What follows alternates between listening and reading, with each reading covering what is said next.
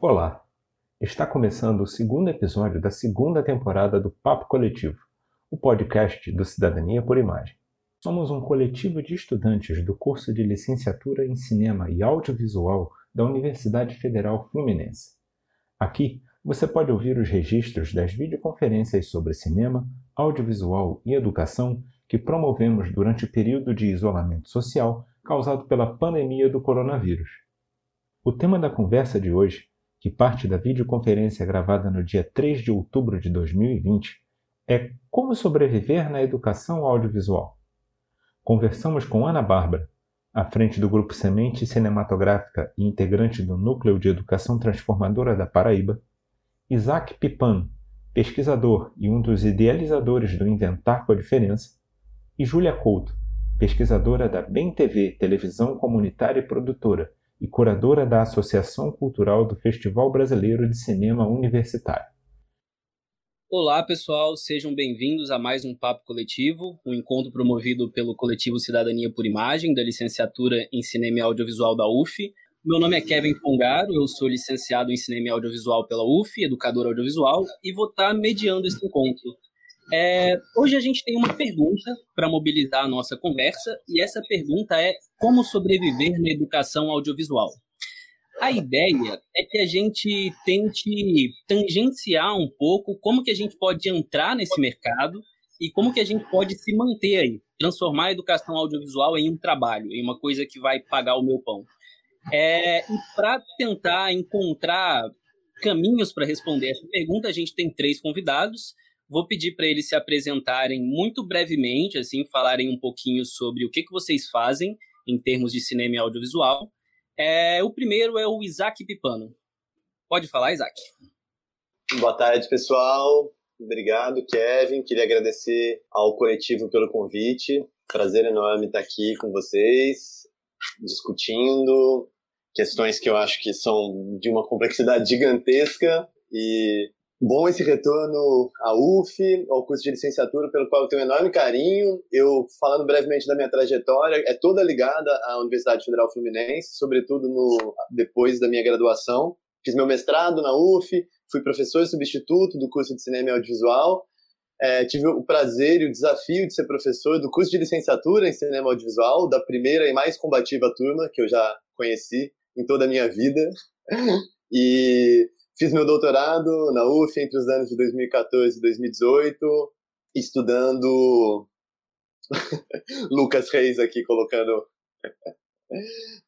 Eu diria que aguerrida, Lucas. É, então, passei os anos do doutorado trabalhando nessa interface entre cinema e educação, educação audiovisual, pedagogia das imagens.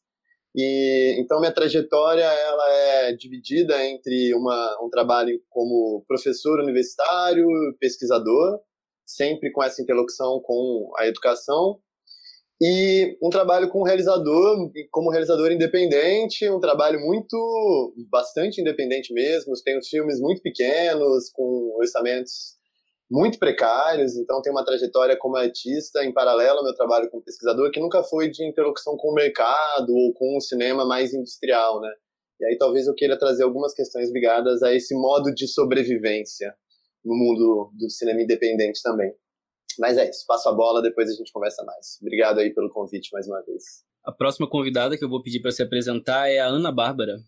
Olá, boa tarde. É, também quero agradecer o convite. É uma honra mesmo estar aqui com vocês. E, enfim, falar um pouquinho também da minha trajetória, brevemente. Bom, eu tenho um trabalho inicialmente com cinema já faz um tempo, longo tempo. E comecei trabalhando, produzindo curtas, né, e realizando curtas-metragens. Eu tenho uma trajetória como documentarista e percorri enfim, esse lugar aqui na Paraíba como realizadora, enfim, atuei também em diversas instâncias até das questões políticas, né? Fui presidente da BD, por exemplo, aqui. Depois fui para gestão mesmo, é, na Secretaria de Cultura do Estado e, e do município, né, na, na gerência de audiovisual. E só me aproximei efetivamente assim do cinema e educação, né, educação audiovisual, a partir de 2014, E aí tem uma relação com vocês, porque é, fui mediadora né, da, do Inventar com a Diferença, e aí se me aproximou naturalmente da UF, enfim, e do Cuman, e de Isaac, e foi uma experiência muito é, importante para mim, porque eu saio dessa trajetória, enfim, de, de realização e de produção, é, pensando um pouco mais no mercado, né? Mas considerando que a gente está na Paraíba, né? Nem se compara com o eixo de São Paulo, mas enfim. E aí eu vou, tô, direciono todo o meu trabalho para o cinema de educação, de modo que eu estou desde 2014 trabalhando né, nessa área. E também, por volta de 2014, depois dessa experiência com Inventar, eu encontro o Felipe Barquete, que é um cineasta é, de São Paulo, e aí a gente juntos, a gente cria o, o Semente Cinematográfico, efetivamente. E aí, enfim, a partir disso, é, a gente gente começa a desenvolver uma série, uma atuação efetivamente na educação audiovisual. E essa conversa que vocês escolheram, enfim, o tema da conversa que vocês escolheram é bem interessante, enfim, para trazer um pouco essa trajetória de semente. Mas por enquanto é isso, assim. É, a gente volta já já, enfim, para desenrolar essa, essa narrativa. Por fim, a nossa terceira convidada é a Júlia Couto. Se pudesse apresentar nos mesmos termos um pouquinho do que você faz, de onde você veio. Joia. É, bom, meu nome é Julia Couto, eu sou formada em cinema pela UF, formei no começo de 2018. É, sou do interior de São Paulo, mudei para Niterói para ir para a UF. E também então, comecei um mestrado esse ano em planejamento urbano e regional no FRJ. Eu trabalho atualmente com comunicação popular numa ONG de Niterói chamada Bem TV. Mas desde que eu saí da UF, eu já trabalhei com várias coisas, com festivais, sou parte do coletivo que organiza e produz o Festival Brasileiro de Cinema Universitário. E já tive uma já também trabalhei com o Festival do Rio, enfim, conheço como público em outros festivais, tenho muito interesse nesse nesse nicho aí dentro do cinema mas e também já produzi alguns curtas, ou colaborei com a produção, tanto quanto eu estava na, na UF, quanto um pouco quanto depois. Mas fui aluna do Isaac, na segunda turma que ele lecionou lá na UF. Sou da turma de 2011.2, acho isso legal, porque Isaac mencionou a turma, a primeira turma de licenciatura, também estava ali muito próxima. Trabalhamos bem juntos no Nessine para entender ali como os cursos podiam trabalhar juntos, né, pela causa estudantil, e acho que isso vai ser um tema que vai aparecer no debate, porque sobreviver no, no ensino audiovisual eu acho que começa na universidade, assim, né, começa com as políticas de assistência estudantil, as políticas de acesso, é um tema importante para a gente jogar na roda. Mas é isso, também agradeço muito o convite, e já me declarei antes da gravação, mas sou grande fã do podcast, formação, incentivo muito. Maravilha. É, então, explicando um pouquinho melhor sobre como vai ser a dinâmica aqui do nosso encontro, a ideia é que a gente faça uma conversa. É, vamos tentar meio que focar em uma pessoa por vez. Eu vou pedir para a gente começar pelo Isaac, depois a gente vai para Ana e depois para Júlia. E, e a gente vai se interferindo. A gente, se possível, deixar o microfone aberto, os convidados, e a gente vai fazendo perguntas uns para os outros e tentando extrair o máximo possível da experiência daquela pessoa. Uhum. É, então, vou fazer uma pergunta aqui para a gente tentar dar início. Isaac, cara, eu acho que tem uma contribuição muito legal para tentar responder essa pergunta tema do encontro, como sobreviver na educação audiovisual. Tem uma contribuição muito legal da sua experiência, que é a questão da AIC. Uhum. Você puder explicar o que é a AIC e como que você chegou lá, eu acho que vai ser um início bacana. Ironias da vida, né? Ontem eu oficializei a minha saída da Academia Internacional de Cinema após cinco anos de trabalho. Então eu já falo como ex-coordenador acadêmico da IC, mas uma instituição onde eu tive à frente da coordenação de cursos desde 2015. E só para eu chegar a IC... Pode falar sem medo agora. Ah, essa foi uma característica assim da coordenação que eu sempre tive muita liberdade para ser bastante crítico a tudo que me incomodava. E então tem essa liberdade. Falo com tranquilidade. Mas eu acho que, antes de chegar a IC, eu, eu acho que eu só queria situar como é que, ou falar da IC, dessa passagem lá, que eu acho que é singular mesmo e, nos ajuda a pensar. É só citar como eu chego até a IC, né? E por que que eu viro coordenador de, do, do curso de cursos, coordenador acadêmico, coordenador de cursos da escola, né? Então, eu comecei, a primeira, primeiro trabalho de mediação, de formação que eu fiz foi em 2010. Então, eu completei já 10 anos de docência, apesar de ser bastante jovem para para o mundo acadêmico também, né, para o mundo da... Então eu entrei como professor no meu primeiro trabalho em 2010 e desde então eu eu tive a oportunidade de passar por pelo por todos os níveis de ensino. Trabalhei com educação para crianças, sempre com educação audiovisual, né? Trabalhei com crianças, trabalhei no ensino médio, trabalhei na escola, em espaços não formais, Trabalhei no ensino superior em três universidades, na UF, na Veiga de Almeida, e agora sou professor da Unifor, em Fortaleza. Então tive, assim, é, por conta de uma trajetória que não foi, não era um desejo, mas acabou acontecendo, eu entrei na UF para fazer o mestrado, e estar no mestrado, na minha relação com o Laboratório Kumban, me permitiu uma interlocução com esse campo da, da formação audiovisual, que não era um objetivo da vida. Eu estava no mestrado estudando um documentarista chinês, fazendo pesquisas ligadas a documentário. Mas a partir do momento que eu começo a fazer a minha primeira formação como mediador na Escola Livre de Nova Iguaçu, eu acho que eu fui completamente atravessado por essa experiência, de forma que a realização audiovisual ela passa a ser atrelada a uma perspectiva, a uma ideia de formação. Então, assim, a, a noção de formação ela passa a habitar a minha vida em todos os meus trabalhos, mesmo nos trabalhos artísticos, né? mesmo nos meus coletivos, é, entre meus grupos, mas ela passa a ser uma, uma questão insistente na minha vida. E, e aí essa trajetória, então eu passo esses anos na UF, e em 2015 e eu acho que assim, é muito importante frisar que isso tudo se deve a uma política pública de bolsas, porque eu só, só pude vir ao Rio de Janeiro estudar e fazer um mestrado. Eu sou do interior de São Paulo, de uma família de classe média baixa, e vivia minha vida toda com uma mãe sola, que cuidava de dois filhos. Então, assim, se não fossem as políticas públicas de bolsas, etc., eu jamais teria tido condição de sair da cidade onde eu moro, São João da Boa Vista, uma cidade de 80 mil habitantes, para estudar cinema no Rio de Janeiro. Era absolutamente imprevisível, sabe? É, dentro da minha trajetória. Eu conheço pouquíssimas pessoas que moram no Rio, da minha cidade, e eu devo ser a única que fez cinema é, numa graduação fora de lá. Então, assim, foi absolutamente radical essa, essa né, mudança de, de rota, e ela se deve por uma política pública, porque eu consegui, eu passei no mestrado com uma bolsa, o que me permitiu vir para o Rio, e eu fui bolsista durante todos os meus anos de estudo, no mestrado e no doutorado. Foi, então... Posso fazer uma complementação? Que, claro, no alinhamento de trajetórias, assim, com eu também sou do interior de São Paulo. E para mim, é, essa história nisso de ir para o Rio estudar, eu fui para graduação, né? Não era, não tinha bolsa, era isso. Eu pude contar com apoio familiar, mas esse apoio ele foi negociado e na minha cabeça ele foi conquistado porque eu jurei para os meus pais que era uma ideia muito boa que era um investimento certo, assim, que tava. que tinha um textinho, um textinho do Tunico Amâncio, no Guia do Estudante, vocês podem conferir, eu acho que ainda está lá, que dizia que muito em breve teriam telas em todos os ônibus, em todos os trens, e que as pessoas formadas em cinema iam poder trabalhar com isso. E eu falei, tá vendo, família? Ó, oh, vai dar muito certo isso, confie, é dá tranquilo, vou, vou, vou conseguir. E no começo do curso, logo em 2012, é isso, foi criada a licenciatura. Um pouco depois, sancionada uma lei de cinema, de aplicação de cinema e audiovisual nas escolas. É, lei 12485, ali 2012, 2013. Era, gente, era uma aposta assim. Não tinha como negar que, que, que ia ser possível não só sobreviver, mas dar muito bem em cinema e audiovisual e também ensino cinema, em cinema audiovisual como um todo, né? Tô dizendo assim, como um campo de atuação.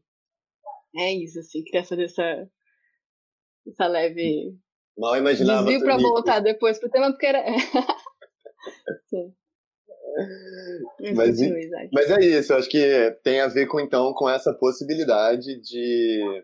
E foi um momento assim que a universidade estava numa efervescência, da, assim, todas as críticas que possam ser feitas à universidade, ao seu regime de é, hierarquia e elitismo, etc. Mas a gente viveu alguns anos ali, entre 2012, 2015, 2016, um momento de intensa disponibilidade de bolsas, muita gente estudando, pessoas de outros estados vindo para cá, uma circulação enorme, enfim.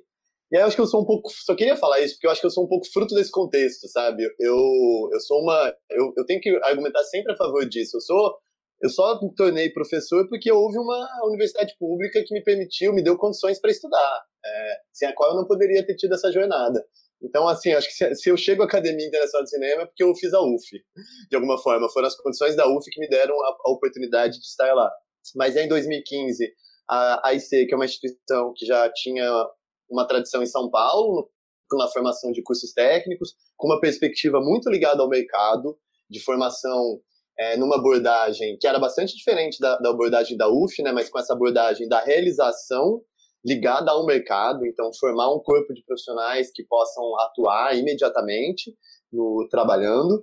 E então eles abrem uma unidade aqui, eu começo com um curso de cinema, de férias, um curso que eu achava até muito legal, que eram 30 dias imersivos, as pessoas ficavam lá 30 dias todos os dias, de 9 às 6 da tarde, e aí combinava com a realização de alguns curtas. Era um barato esse curso, eu sempre gostei muito de, de dar as aulas. Mas peraí, é, isso foi uma proposta sua para eles? Não, isso era um curso existente. um projeto que já existia? Não, esse era um curso existente, é um curso de cinema geral, chama Cinema Férias em que você passa quatro semanas, quatro a cinco semanas, com um grupo de 30 pessoas mais ou menos, todos os dias, e são pessoas que às vezes não tiveram nenhuma relação com o cinema, né? Como estão ali por curiosidade ou por desejo, e aí esse seu curso acaba sendo uma espécie de porta de entrada.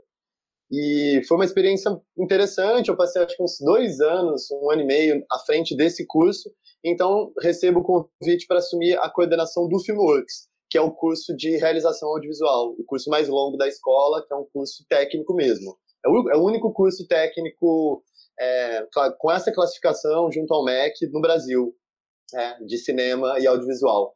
E que ele é um pós-médio, ele não... Então, assim, tem uma singularidade ali dessa formação. É um curso pós-médio, então ele é voltado para pessoas que já terminaram, mas eu comecei a perceber que era um curso que atendia um público de jovens que, que não tinha a universidade como perspectiva. Isso sempre me inquietou, assim, porque não porque não tivesse a universidade como perspectiva financeira, alguns até tinham, é, o curso é caro, inclusive, né? Mas porque a universidade parecia não atender a um, a um tipo de desejo, sabe, muito específico. E, e, nesses cinco anos que eu fiquei à frente desse curso, no Filmworks, eu também vi uma grande transformação que foi uma, um processo de deselitização do curso. As primeiras turmas começam basicamente formadas por pessoas da Zona Sul, é, ricas mesmo, da elite, e aos poucos, eu não, eu não sei bem ao que se dá isso até hoje, confesso para vocês. Eu tenho suspeitas, a gente pode bater, trocar uma ideia sobre. Mas aos poucos eu percebo que jovens da Zona Oeste, da Zona Norte, eventualmente da Baixada, ou de outras regiões do Rio de Janeiro começam a se mudar e começam a procurar também esse curso.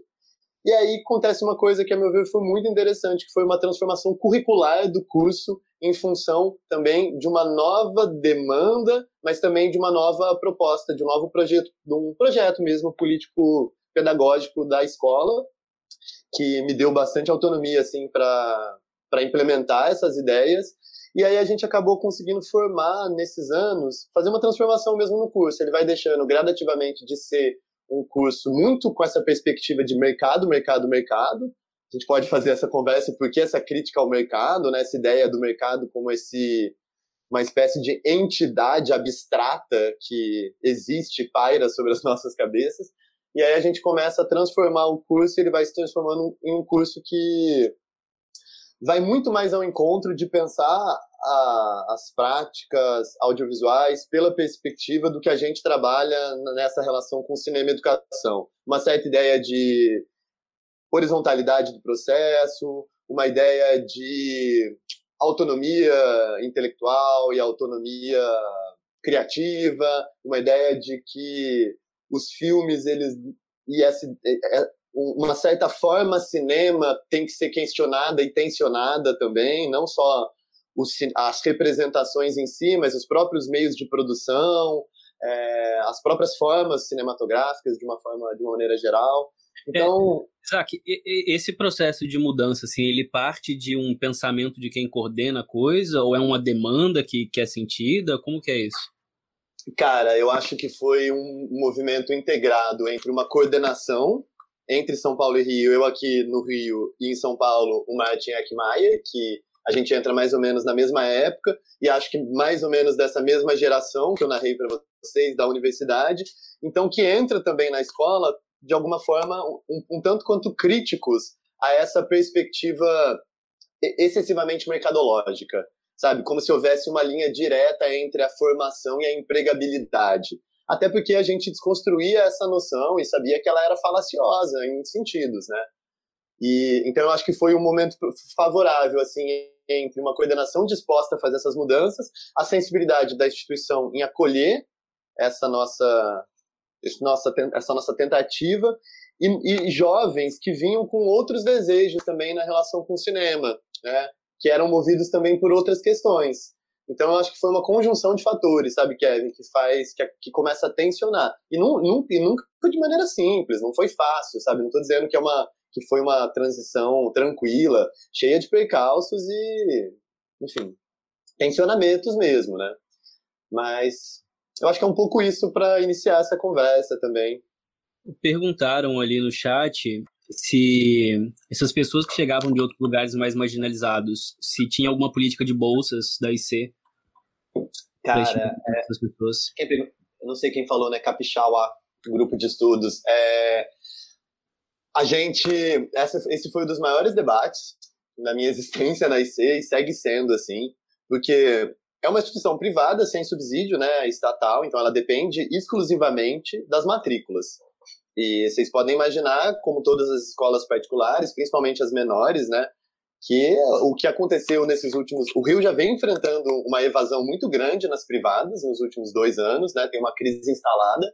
Com a pandemia, isso se agravou radicalmente, mas a gente conseguiu, apesar dessa dificuldade em como fazer a gestão e ao mesmo tempo criar programas é, cotas, programas de bolsa, a gente conseguiu implementar no último ano um programa. Ele, a IC trabalha já com um sistema de bolsas é, desde 2002, acho que ali em 2006, mais ou menos, 2007. Mas a gente implementou um programa de cota específico que foi baseado, inclusive, nos editais das universidades públicas. Então a gente se guiou nos editais das universidades públicas para criar um sistema de cotas, inclusive com seu próprio sistema de é, de pontuação, inclu, incluindo candidatos autodeclarados. E, e, e, esse sistema ele começou a oferecer bolsas integrais de 100%. Né? Então a gente conseguiu implementar bolsas integrais e bolsas proporcionais de 50%, 25% para alunos de baixa renda. O que já foi um salto, assim, na presença, sobretudo, de pessoas negras na escola, que era uma questão central, assim, uma ausência, de, a gente percebia que tinha uma ausência de estudantes das periferias ou mesmo da favela, né? Aí você fica em Botafogo, ali do lado do Dona Marta. E aí essas políticas elas começam a ter uma, já um efeito imediato. E mais recentemente aí, aí você ganha um edital do CTAV para fazer processos de formação online no Brasil. E aí foram distribuídas, acho que 300 bolsas. Aí foi um projeto bem amplo também que atendeu norte, sul, a todas as regiões, na verdade, as cinco regiões. Mas é isso, gente. Não é, não, assim, essa questão não é simples. A gente pode conversar sobre ela, sobre essa tensão entre estar numa instituição privada e pensar em políticas públicas, que, é um papel das instituições privadas, inclusive. É, uma coisa que eu fiquei pensando e eu perguntaria, acho que para vocês três, é quando a gente tem essa entrada de pessoas que estão muito, muito fora do, do cinema. O meu caso, por exemplo. É, venho de uma região em que, sei lá, não tem sala de cinema, entendeu? Então é, é muito, muito afastado. E aí a gente tem esses processos de formação como uma chance de inserção dessas pessoas nesse meio. E eu perguntaria para vocês é, qual é a efetividade disso.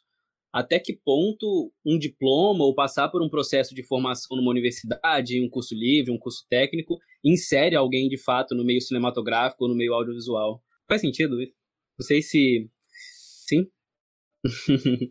Cara, eu acho que faz super sentido. Faz com certeza. Porque a gente está num país em que o presidente já falou uma vez que ele não seria atendido por um médico que se formou graças às cotas. Né? Isso falando de médico.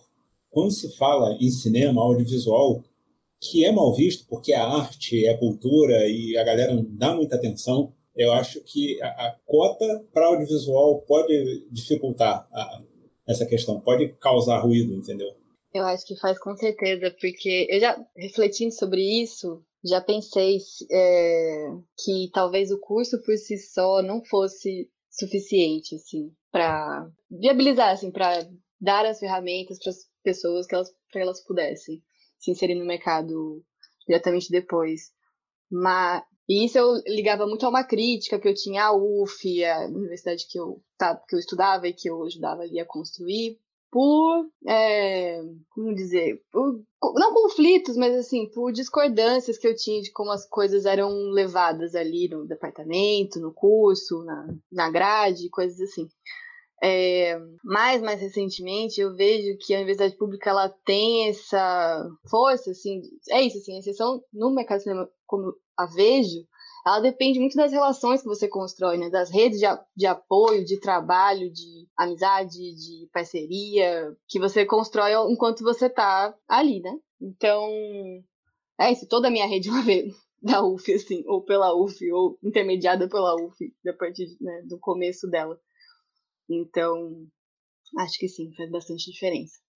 É, para complementar comentar aqui na Paraíba, né, a gente tem um contexto, como eu já falei, bem diferente, talvez se aproxime um pouco do que, do que tu falasse aí, que é o Kevin.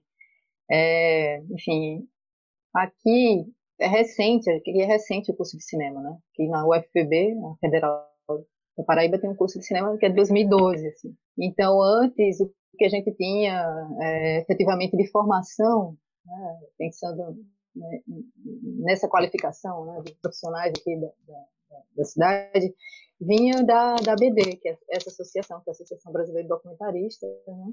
E na época que eu participei dela, eu, eu juntamente com, com, com um coletivo, né? De, de, pessoas que, inclusive, a gente... Eu não tenho minha formação em comunicação, né?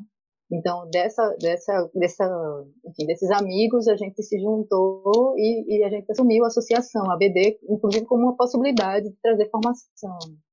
E aí a gente conseguiu alguns editais, enfim, mas tudo isso financiado é, naturalmente é, por editais. Os pontos de cultura a gente se transformou em ponto de cultura, né? Então teve um contexto muito favorável que, que é, consolidou e possibilitou formação, inclusive para realizadores que estão hoje atuando aqui de forma muito efetiva. E aí chega depois a, a universidade, né? E quando a universidade, ou a universidade no curso de cinema chega aqui na UFPB, também a gente está num contexto em que a Ancine começa a se estruturar, enfim, é, começam a chegar os editais, né? E, e que inclui efetivamente produções de, do, do, Nordeste, né? Do Norte, enfim, tem toda uma, uma política pública voltada para isso, e aí, aí, aí, começa um outro, um outro contexto, muito favorável, embora também seja é, é favorável, mas ele também é limitante, né? porque a gente fica também condicionado só nessa, nessa, nessa questão do, dos editais, né? Assim, então, mas de um modo geral, é, é, a universidade, o curso e toda essa, essa política pública fortaleceu é, e deu condições para que o cinema paraibano se estruturasse de forma efetiva. E aí surgiram diversas produtoras, coletivos que eram muito informais, se tornaram produtoras. Eu mesma é, é, participava de uma produtora que era Pigmento, tem 10 anos de atuação. Outras produtoras começaram a surgir. Então, assim, a gente é, surgiu uma situação muito favorável para as produções. Então, faz todo sentido que você, você pergunta, assim. E a gente também pensar nesses outros lugares, né? Como é que elas se, estrutura, é, se estruturaram. E é isso. Complementando uma coisa que a... Eu concordo super com o que a Júlia falou, assim, que o, di... o diploma não é a garantia da empregabilidade. Isso eu tenho certeza. Muito embora o... É, tenha essa fala... Enfim, citar o Bolsonaro é um desperdício, né? Mas, muito embora tenha essa noção, né? É... Eu, eu acho que, assim, o diploma em si, ele não é a, a, a garantia da empregabilidade, mas o estar na escola, o estar na universidade, ele mobiliza conexões, trânsitos que eventualmente essa pessoa não vai ter em outros espaços, né? Então eu acho que é, é esse tipo de presença, sabe, que é mobilizadora. Então são as redes com professores, professoras, colegas, as redes afetivas que vão se construindo, as redes de trabalho que derivam daí. Então, acho que tem a ver com uma certa circulação que a universidade e as escolas elas permitem. Então, talvez nesse sentido, Kevin, se dê esse, essa tensão com a empregabilidade, sabe? Não efetivamente por conta do diploma, mas pelas passagens, pelo que, pelos trânsitos que vão derivar dessa estada na escola e na universidade. Eu fico me perguntando, inclusive, eu nem sei quantas pessoas eu já, né, assim, nesses anos de formação, milhares de estudantes, muitas salas de aula, tal. Eu fico pensando assim, quantos efetivamente trabalham atualmente com cinema? E desses que trabalham com cinema, quais tiveram que mostrar o seu diploma, sabe? Quais tiveram que em algum momento apresentar a sua titulação efetivamente para conseguir o trabalho? Então, é uma questão complexa, o que, com isso, de forma nenhuma, retira o peso das instituições e da escola, pelo contrário. É, é justamente apostando na existência delas, não como caças níqueis, né? Você não vai na universidade ou numa escola para ganhar um diploma, para comprar um curso ah, eu... para garantir um diploma. Fala, Eu queria complementar, porque no final das contas eu não fiz o link, né, com, com, com a chegada da universidade, né? Eu fiz um contexto enfim, de busca de estruturação por formação, ainda de forma muito informal, né? E, e, mas quando a universidade chegou aqui, ou quando o curso de cinema chegou aqui, né, para mim isso era um, um, questionamento, assim.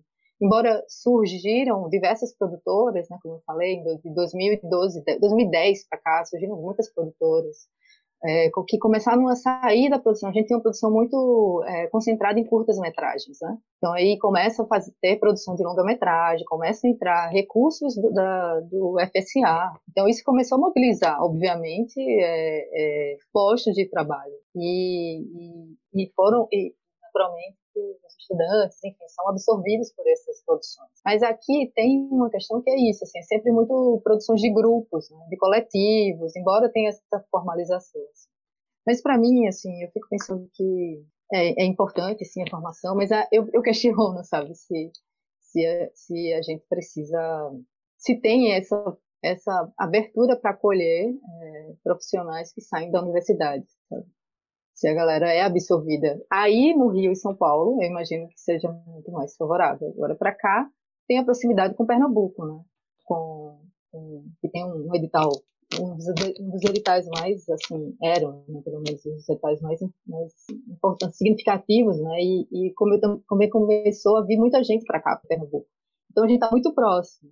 De alguma forma também é, é, era possível também se, se, ser absorvido lá, mas ainda assim eu não sei, velho, se é, se, se, é possível, sabe, se manter. Acho que tem que é né, um tanto difícil. Eu ia até lançar uma pergunta também, assim, a Júlia está estudando políticas públicas agora, acho que vocês tiveram outras conversas aqui anteriores, né, com outras pessoas, tiveram a presença da representação da SPCine, que é, é, quando vocês falaram sobre essa noção de sobreviver na educação audiovisual, né, sobreviver no audiovisual, eu fiquei pensando, falei, cara, que difícil falar isso agora, né, porque diante de um desmonte tão radical na instância federal dos mecanismos de fomento, porque o que a Ana está narrando é isso, né, essa absorção da, da, da mão de obra é, do ensino superior que com audiovisual, no Brasil nos últimos anos, ela teve uma relação intensa, não com o mercado, né? essa ideia de que vamos formar para o mercado. Gente, essa ideia é detestável, né? Formar para o mercado sempre assim.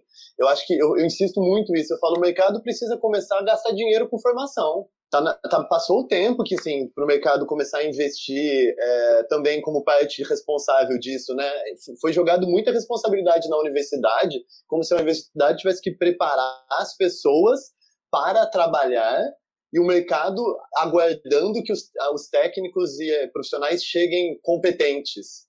E se eles não são competentes, foi a universidade que mal formou, né? Eu acho essa ideia terrível, assim. Mas, eu, mas a absorção, a meu ponto de ver, ela veio em função das políticas públicas, porque foram os mecanismos de fomento que criaram algum tipo de rede de sustentabilidade com é, produtoras independentes, e aí não é que o mercado absorveu, foram os próprios jovens que abriram produtoras, criaram coletivos e foram conseguindo mecanismos de financiamento, e isso nos últimos anos permitiu, até 2016, ali mais ou menos, uma espécie de uma sobrevivência, se a gente quiser chamar assim. Aí eu queria perguntar isso para vocês, como vocês têm visto essa relação agora? Porque eu ando um pouco pessimista, mas não sei qual é a análise de vocês, que ouviram outras pessoas falando sobre políticas públicas. Quer falar, Ana?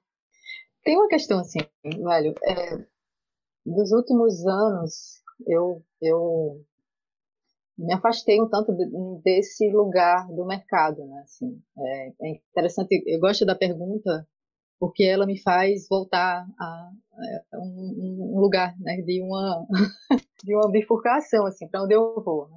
E aí, o que que acontece? Quando lá em 2014, já vinha, enfim, 2013, quando estava nesse movimento aqui na, na Paraíba de, de estruturação, editais surgindo, muitas coisas acontecendo, né? E eu é, é, chegava nesse lugar que para mim era maravilhoso. Assim, chegou um momento de que, beleza, a gente vai sair dessa coisa mais é, amadora, né, e vamos entrar para se nos profissionalizar, vamos conseguir tal e tal. Né? E aí chega nesse momento em que eu me deparo com a educação audiovisual e eu é, modifico totalmente. Eu saio totalmente do que desse desse lugar. E é, é, é interessante é, dizer isso porque quando eu, eu migrei, assim, vamos dizer, eu a minha pergunta era como é que eu faço para permanecer fazendo o que eu faço com as imagens, enfim, é, tá no, no cinema e, e mas de outro modo, porque eu, houve uma, um desencanto, vamos dizer assim, né, pelo, pelos modos de produção que existiam, entende assim, isso é, é particularmente assim, né, para mim, eu, eu, eu, cansei um pouco de, da estruturação. Aí quando tu falasse pesquisar outros modos de produção, outras formas de estar no cinema mas sem estar nesse métier, sabe, da produção e aquela coisa que é sempre muito é, industrial e corrida, sabe? Então eu eu entrei numa outra coisa. Então, para mim, quando eu me aproximei do, da experiência com Inventar, é, se abriu um campo de possibilidades de estar no cinema e educação, que me instigava, que me instiga, sabe? Porque até então eu também não tinha nenhum interesse com cinema e educação, confesso é, era tudo muito posterizado, sabe? Não, não, não, aquecia meu coração. Então, quando eu me encontrei com isso, surgiu essa, essa possibilidade de eu continuar fazendo cinema, e de, mas dentro desse campo da educação. Então, para eu falar em relação ao mercado, efetivamente, eu não tenho muito o que dizer, porque eu saí totalmente desse circuito, totalmente continuei produzindo, fazendo filmes, mas assim, dentro de uma coisa muito mais intimista, sabe? Então eu não tenho muito o que dizer, desenvolver em relação a, a isso, assim. Enquanto baseada no meu na minha própria vivência, eu acho que também vou ter uma dificuldade assim de falar do agora, porque justamente nesse período entre o início da faculdade e o término dela foi justamente o, o clímax e o começo da derrocada, assim, nunca consegui entrar nesse mercado vibrante, muitas coisas aconteciam, as pessoas ganhavam muito dinheiro trabalhando semanalmente, assim. Então, a saída para mim foi justamente dar uma leve redirecionada na rota e migrar para uma outra atividade, assim. Atualmente, trabalho com comunicação, mas uma comunicação a serviço e com o objetivo de promover uma transformação através da comunicação popular. A BNT, eu entrei, apesar de ter entrado na BTV por um, por um outro lado, assim, entrei na BTV por um projeto específico chamado Mapa do Audiovisual de Niterói, contemplado pela edital de Niterói, primeiro versão, edital dessa nova leva de políticas municipais, que começou com uma linha do FSA que, que se dispõe, não lembro a linha agora, os detalhes, mas era uma linha que se dispunha a colocar dinheiro nas prefeituras e que as arranjos regionais. Arranjos regionais, perfeito, obrigada. Que Niterói foi uma das primeiras cidades a conseguir, junto com Londrina, se eu não me engano. E a partir daí entrei em contato com os projetos da BNTV que são, que eram, que são voltados à formação da juventude, em especial a juventude negra e periférica de Niterói. E a BNTV vem fazendo isso há 30 anos assim, é, trabalhando entre nos fundos possíveis, que trabalham hora com juventude, hora com cuidado, saúde mental, hora com comunicação e cultura, hora com formação para o mundo do trabalho.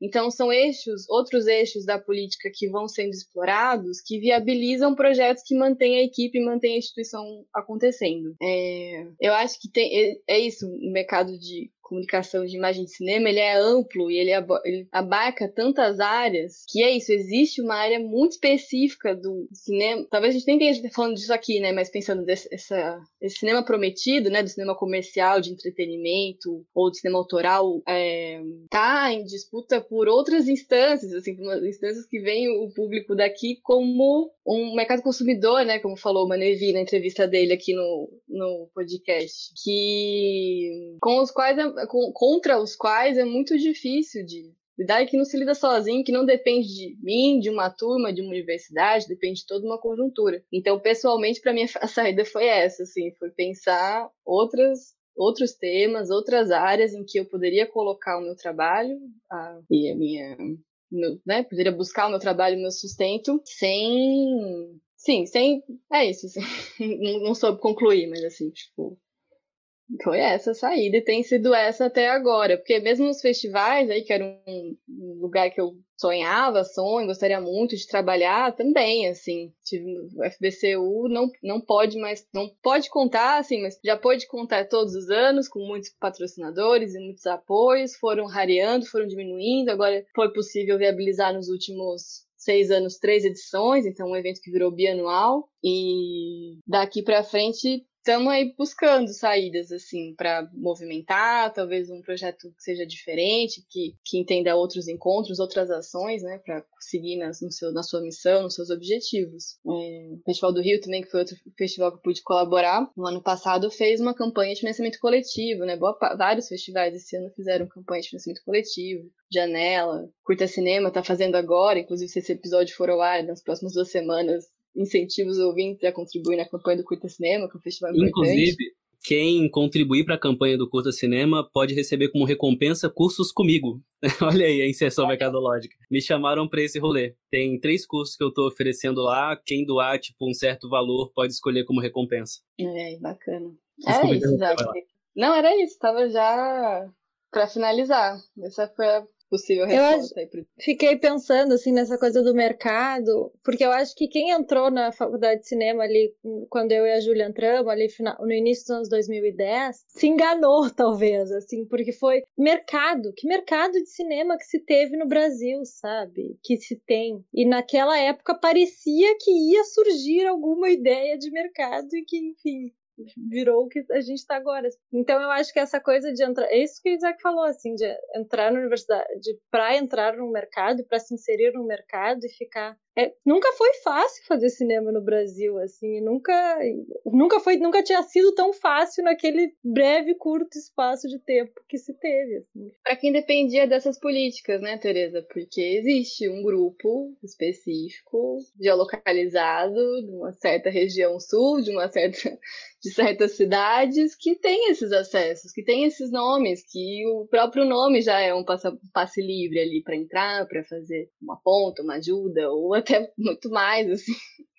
Então, é isso, assim, para quem dependia das. Dependia ou poderia ser incluído, abraçado por uma ampliação, né? Quando é isso, quando para essas pessoas não, é, quando esse grupo de pessoas passou a não ser suficiente, né? Assim, vamos fazer mais filme, mais séries, novos parceiros, pessoas, é, empresas internacionais chegando aí no Brasil. Agora tem espaço para receber mais gente. Então, né, chamem os, os jovens universitários. É, eu fiquei pensando assim, como que. Caraca, começaram várias cigarras aqui. Bom, é, eu fiquei pensando como que muito do nosso trabalho com educação audiovisual e com cinema e educação é combater esse circuito de exclusão que tem no cinema e no audiovisual. Muito do que a gente faz é criar meios para fazer cinema com o mínimo, fazer audiovisual com o mínimo. Acho que isso é muito da experiência do Isaac com o Inventar, talvez o cinematográfico também com a Ana, é, trabalhos com ONGs. E, e eu me pergunto como, como que a gente faz isso na própria educação audiovisual? Como fazer, como dar um curso com o mínimo? Como trabalhar com educação audiovisual? Como trabalhar com cinema educação? Como, de onde vem essa grana? Como que a gente faz isso? No caso do cinema, pega um celular, faz faz um furo numa folha de papel, enfim, é. a gente tem N dispositivos, é, mas e na educação audiovisual, entendeu? E complementando sua pergunta, Kevin, como fazer com que esse mínimo não seja um, uma forma audaz e veroz de se precarizar e de se abusar nesse mercado, assim, porque isso é. Isso, muito isso dizer, não dá pra para glamorizar a precariedade do nosso trabalho também. Acho isso muito importante. Vou, mas vou passar Não. a resposta para outra pessoa aí. Ah, eu queria só continuar é, essa, esse gancho, é porque essa precarização, por exemplo, agora no contexto pandêmico, ela aconteceu absolutamente pelos editais né, das instituições privadas, que ofereciam prêmios de dois mil reais a 250 reais para a realização de filmes, criavam catálogos que vão ser explorados ao longo de dois anos pelo marketing das empresas, é, por módicos, sei lá, 50 mil reais, entende? Assim, então, é, esse, esse contexto ele também criou algumas estratégias muito perversas mesmo. Mas assim, o que eu é, essa relação entre o mercado e a, a universidade, isso que a Júlia falava, a Tereza também, que a gente viveu uma espécie de euforia e que foi concreta, gente, assim, é, é fato, né? É, tudo bem, ainda assim elitizado, mas, cara, o Ceará nunca fez tanto filme, nunca teve tanto filme vindo. A gente começou a assistir cinema de Goiânia, do Acre. Isso é, isso é concreto, né? Se a gente olhar os números até da própria Ancine, é, há uma regionalização gigantesca com as políticas da FSA. Então, assim, não foi, não foi uma euforia é, desprovida de uma pragmática de transformação regional também. Agora, me parece que isso, essa, esse desmonte, ele leva para uma necessidade e dependência dos estados e prefeituras, que vai ficar cada vez mais forte. Então, assim, em Niterói, a gente tem um modelo de uma prefeitura que conseguiu nos últimos anos, inclusive em parceria com a universidade, é, apresentar projetos de editais e de propostas que são muito interessantes, né, que vincularam a universidade com a gestão pública, que eu acho fundamental governos que conseguem ainda manter algumas linhas digitais fora, mas aqui o Rio ele está catástrofe, né? A gente tem em nível federal, estadual e municipal a tragédia nomeada no Rio de Janeiro do ponto de vista do audiovisual. Então, é porque o nosso contexto também, ele consegue ser pior, me parece, sabe? O nacional tá muito ruim, mas o, o carioca, ele ainda consegue ser muito pior, porque ainda é muito mais caro filmar aqui, né? É muito mais difícil. Então, tem uma série de elementos que faz com que o Rio de Janeiro ele vai se transformando nessa cidade que é a cidade do cinema para se tornar a cidade infilmável ao longo desses últimos anos, né? E aí tem uma só uma coisa secundária e isso a gente volta para tua colocação, Kevin, que é, é, assim, os editais, a gente formou também do ponto de vista da, do audiovisual, a gente trabalhou num tipo de formação universitária que era meio ligada ao circuito dos festivais e editais. Né? Isso foi, foi uma forma de manutenção dessa rede. Então a gente trabalhou na, trabalhou na criação de projetos, o nosso modo de abordagem era muito relacionado aos editais. Com frequência a gente leu editais em sala para criar projetos de filmes, de curtas, baseados nos editais. E agora, com a insuficiência dessa, desse circuito de financiamento público, o que tem surgido, e vocês devem estar acompanhando isso, é uma entrada dessa ideia dos players de mercado, que são os novos agentes operadores do capital audiovisual. Né? Então, assim, só se fala em players agora. Tudo é apresentar o projeto para os players, é, tem que fazer os negócios com os players. Então, você tira da esfera pública qualquer tipo de relação e joga para a mão da instância privada individual. Então, mais do que nunca, o empreendedorismo chegou à ponta da formação audiovisual, que é esse salve-se quem puder. Então, é, quais são as novas, os novos, as novas modalidades para fazer um filme no Brasil? Laboratórios, inscrição em rodadas de negócios, você comprar um ticket para ir para um, uma apresentação com players. Então, toda essa ideia que é industrial desse cinema e é um cinema muito pouco afeito ou um universo né que é muito pouco afeito à, é, à discussão formal à discussão sobre os modos de produção né ele é um universo que está muito ligado a um certo tipo de produção cinematográfica então, onde não há espaço para um, um, modalidades de discussão, por exemplo, como de núcleos de criação, como havia nos editais. Assim, é, é, eu acho que tem uma, uma questão que está aparecendo com muita força nesses anos e vai se intensificar, que é essa de uma necessidade de adequação a essa lógica de realização que agora é atravessada por esses players privados, sabe? E, e, eu não vejo a médio prazo uma, uma reordenação desse esquema, a não ser que as prefeituras e, e estados sejam transformados e passem a ter secretarias de cultura fortes, né, que consigam consolidar algumas políticas, mas o mapa geral nacional de onde eu estou vendo é um pouco assim. Agora, vamos voltar lá para a fala de como isso vira educação audiovisual, né? É, eu queria falar um, uma, uma coisa, assim. É, pensando um pouco na experiência aqui do Semente, né? A gente, como eu falei lá atrás, né? Eu cheguei num momento em que eu disse, ah, quero continuar trabalhando com cinema, mas eu não quero continuar trabalhando com produção de cinema, efetivamente nos modos de produção é, que eu fazia antes. E daí eu começo a entrar por uma área que aqui na Paraíba, se trabalhar com cinema no modo de mercado e tal já era uma coisa complicada, imagina trabalhar com cinema e educação na Paraíba, né? Então, assim, é, não foi uma não foi uma coisa muito simples. Então, o que que acontece? Então a gente começa a estruturar o semente é, pensando nos editais. Eu participei da edição primeira do Tentar, como mediadora, e dois anos depois é, foi lançado o edital para para desenvolver projetos, é, enfim, no Brasil todo a gente entrou nesse, nessa e aí a partir disso a gente começou a trabalhar aqui, continuou trabalhando no Conde, e é, aí fincou mesmo as bases lá no, no Quilombo, né, na, na, escola é, quilombola aqui no Conde. Né? Então, é, o que, que acontece com isso? A gente começa, nos anos seguintes, continua em busca de editais né, para sustentação, né? e aí a gente continua nesse âmbito dessa dessa forma de se manter, né? Que aí, eu, como eu falei no início, é insustentável, né? Porque é isso, né? A gente viu um florescimento de editais para financiar filmes, enfim, produção e, e, etc. Mas, de modo geral, a gente tá, tem uma, uma diminuição grande de, de editais de modo geral. Então, é, chega esse ano, 2020, né? e aí a gente chega no, no limite da nossa sustentação mesmo, né? A gente teve depois do Inventar, a gente teve o, o edital do Rumos, que aí financiou um projeto que foi um projeto mais encorpado, que é o Fotografia de Imagem, e aí a gente conseguiu sair daqui do Conde e circulou por outras cidades aqui da Paraíba, né, implementando a ideia das escolas experimentais de cinema. E aí, é, beleza, a gente consegue esse edital do Rumos e consegue fazer o projeto, mas também já está acabando, estava agora o, o, projeto, dois anos de, de, de execução. E chega nesse momento em que a gente se vê, sem... e aí também a gente teve um contrato com a prefeitura de, de Conde, e aí daí a gente continuou, passamos praticamente cinco anos nessa escola, trabalhando, mas quando chegou esse ano a coisa se também acabou. E aí, né, a gente ficou pensando como é que a gente vai sobreviver nessa, nesse momento. Por isso que eu tô falando, a temática é muito, muito viva, assim, muito importante essa gente. E a gente chegou nesse limite, né, velho, que não dá, é insustentável mesmo ficar se tal. Então, a gente se transformou numa produtora, numa, numa, numa empresa, né?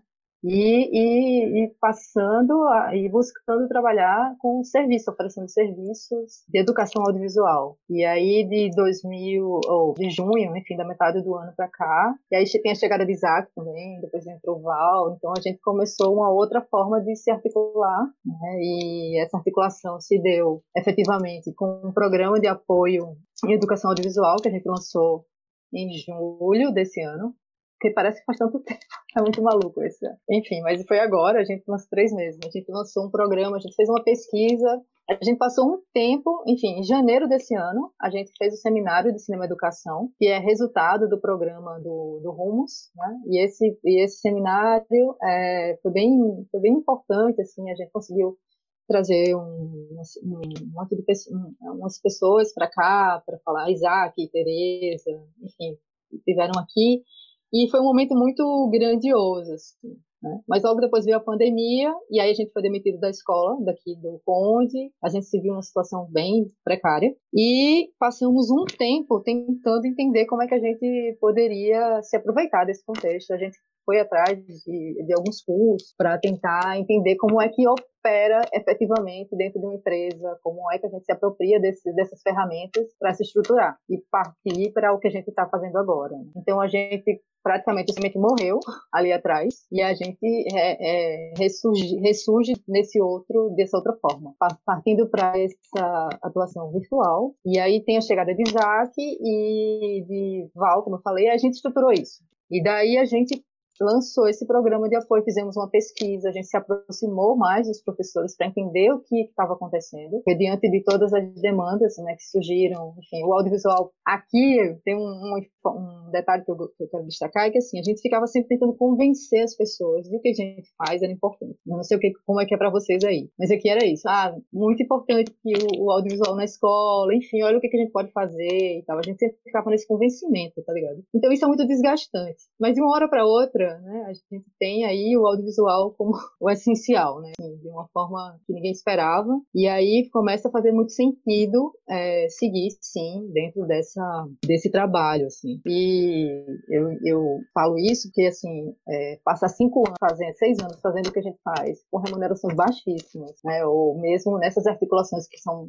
tanto tronchas, assim, parte é, de que é uma coisa que eu faço porque eu gosto, eu gosto muito de fazer isso, de estar me relacionando com as crianças, enfim, da gente fazer é, ações com os professores, está fazendo cursos e ações diretas na, na, escola com as crianças. Mas chega num momento que chega num limite que como é que eu sobrevivo a isso? E aí a gente tem esse contexto que eu acho que é um tanto mais favorável, embora a gente ainda esteja né, tentando entender como é que a gente atua nisso. Mas eu vejo, é, não sei se eu estou sendo muito otimista, mas eu tenho uma expectativa é, de uma organização muito mais efetiva, né? Propondo talvez outra resposta à sua pergunta, Kevin, de como fazer com pouco, como fazer cinema, projetos educacionais com pouco. Eu tenho pensado, visto nesse trabalho com a Bem TV, que a resposta é fazendo com cuidado, consigo, com as pessoas que trabalham com você e com o que, tá, o que os recursos e os equipamentos que estejam disponíveis. É, queria fazer um relato sobre o último projeto da BemTV, que chama Jovens Comunicadores contra a Covid-19, que no começo da, da, do, do período de isolamento social, a BemTV estava com inscrição aberta para um projeto que chama Jovens Comunicadores, perdão, que chama Olho Vivo, que é um projeto de formação audiovisual voltado para a juventude de Niterói. Com o isolamento social, não foi possível fazer presencialmente, e se entendeu ali, dentro da coordenação do momento, que os recursos que estavam ali aparecendo, fundo de emergência, fundo de apoio, fundo de combate, edital emergencial, eles rapidamente ficariam ou menores ainda ou mais escassos. Então, eles remanejaram a verba do Olho Vivo para fazer a primeira turma desse projeto que chama Jovens Comunicadores. Que a proposta é se faz uma formação audiovisual de é, adaptação de linguagem, produção de notícias, identificação de notícias verídicas e falsas, produção de produção e edição de vídeo com celular e cada o, e os jovens que estão os participantes se juntam em grupos a partir do território onde eles moram e eles montam listas de transmissão no WhatsApp em que eles veiculam esses conteúdos e voltados à prevenção e combate do Covid-19. É uma ação de comunicação combate a fake news, especificamente. E a partir dessa primeira turma, um parceiro da Bem TV, que é a, o Itaú Social, a, é, alcança a Bem TV para falar: ó, temos um recurso a ser para transferir para a sociedade, um recurso de auxílio, então a gente quer investir nesse projeto. E a BTV amplia esse projeto de 40 jovens para 500. E, e aí eles entram em contato comigo para voltar para lá. Eu tinha trabalhado lá em 2019, estava ali meio na espera de um novo projeto. Chego falando assim, gente, ó, não, é, a gente não tem o mesmo recurso que a gente pagou no ano passado. Tem um pouco menos, assim, seria problema. Mas para mim, a premissa de trabalho da BemTV é outra, assim, sabe? É um, uma das é a primeira organização em que eu trabalho, assim, em que o cuidado com a equipe e a participação no, na tomada de decisões, nos projetos de planejamento, de, nos, própria autonomia assim que se tem com os projetos é muito central assim a, minha, a coordenadora com quem eu trabalho ela ela riu de mim quando eu cheguei na entrevista eu falei assim se ninguém gritar comigo eu tô feliz assim se não tomar esporro nesse trabalho tá jóia e ela achava isso risível assim absurdo e eu pensei gente é muito real assim de sete de filmagem comercial pessoas gritam e, humilham. Tem um outro, outro tipo de exploração ali, de sugação de energia que, que é muito importante, assim, ser debatido, né? vai, vai nessa precarização que a gente estava debatendo antes. E, e tem sido muito essencial para mim, assim, ver, até no, no FBCU, assim, que eu vejo quando a gente tem, não tem tido tanto recurso, né, e os, os alunos de cinema que têm somado com a gente, do, um salve aqui para Natan Tavaí agora há pouco, é, eu falo muito disso nas reuniões, assim, sabe? Tipo, a importância de ser um bom processo, de não ter uma carga demasiada, de, de das pessoas estarem ali construindo por vontade, por verem um objetivo comum, por, por aquilo servir para elas exercitarem um pensamento, uma reflexão, um campo de trabalho de algum modo, porque para diminuir um pouco essa dificuldade, né? Diminuir um pouco essa, essa luta por isso, por se ver importante, por declarar o mínimo, assim, sabe? O mínimo de, de se trabalhar com, com dignidade, né? E com o que é necessário para você, além de sobreviver, viver, viver bem. É... Quer falar, Isaac? Vai lá. Eu ia rir e falar, pô, vocês escolheram três pessoas para falar sobre como sobreviver né, ao audiovisual, que estão tangenciando o audiovisual, assim, para sobreviver, né? Então, vocês estão percebendo que a estratégia tem sido essa. Mas, assim, é porque esse papo tá entre, é, tem uma relação com o curso de licenciatura, né? Então a gente está discutindo questões ligadas, acho que vamos entrar aqui nos, nos tópicos mais ligados à educação, mas eu sempre sentia, e é uma pergunta também, talvez para vocês hoje em dia, aí, Kevin, Mário, pessoal da licenciatura, que muita gente que também passava pela licenciatura tinha um desejo de realização, né? Tinha um desejo de trabalhar com cinema, não só com as práticas ligadas a cinema e educação, mas também realizar, também fazer filmes. O trânsito ele, ele acontecia entre os dois campos, né? E, e atualmente isso segue sendo assim ou há, uma separação mais radical entre a, o bacharelado e a licenciatura? Como vocês têm percebido isso? Eu diria que a separação está bem mais radical agora, porque é. também está muito mais claro o que, que um licenciado faz. É, a gente já tem muito mais experiências acumuladas, então a pessoa que sai da universidade, sai do curso de licenciatura, é, ela já sai sabendo um pouquinho que tem alguns campos de inserção, tem algumas possibilidades de atuação por aí. Então, e mesmo ao longo do curso, né, as experiências de PPE estão cada vez mais fortes e cada vez mais embasadas. É, aos poucos, assim, a gente vai parando de fazer tudo pela primeira vez, entendeu? Uhum foi sendo meio assim nos primeiros anos, né? Tudo que é feito é feito pela primeira vez e tal, e agora a gente já tem gente que fez aquilo dali para falar como é que é. é. Então eu tô sentindo muito menos esse movimento de, de evasão. Uhum. O Leocádio, né, que coordenou o curso, acho que ele saiu agora da coordenação, mas ele falava muito disso em questões numéricas mesmo, assim, a evasão foi diminuindo ao passar dos anos tinha muita gente que entrava na licenciatura só para poder fazer a mudança de curso no meio do ano. Isso tá Exato. diminuindo, assim. É, Interessante. Então acho que está sendo uma mudança bem, bem positiva e cada vez mais radical. Inclusive com esse coletivo. Esse coletivo é um movimento, uma coisa fortíssima para simbolizar esse movimento. Aqui a gente tem exclusivamente licenciando, se reunindo e fazendo um monte de coisa acontecer. É um espaço de licenciando se encontrar e conversar e fazer coisa acontecer no mundo de educação audiovisual. Massa. É, acho que eu vou então tentar. Desculpa, alguém ia falar aí, Júlia. Não, eu queria manifestar o meu puxão de orelha aos bacharelandos, assim, se, dessa responsabilidade, esse distanciamento que tiver, se tiver acontecendo.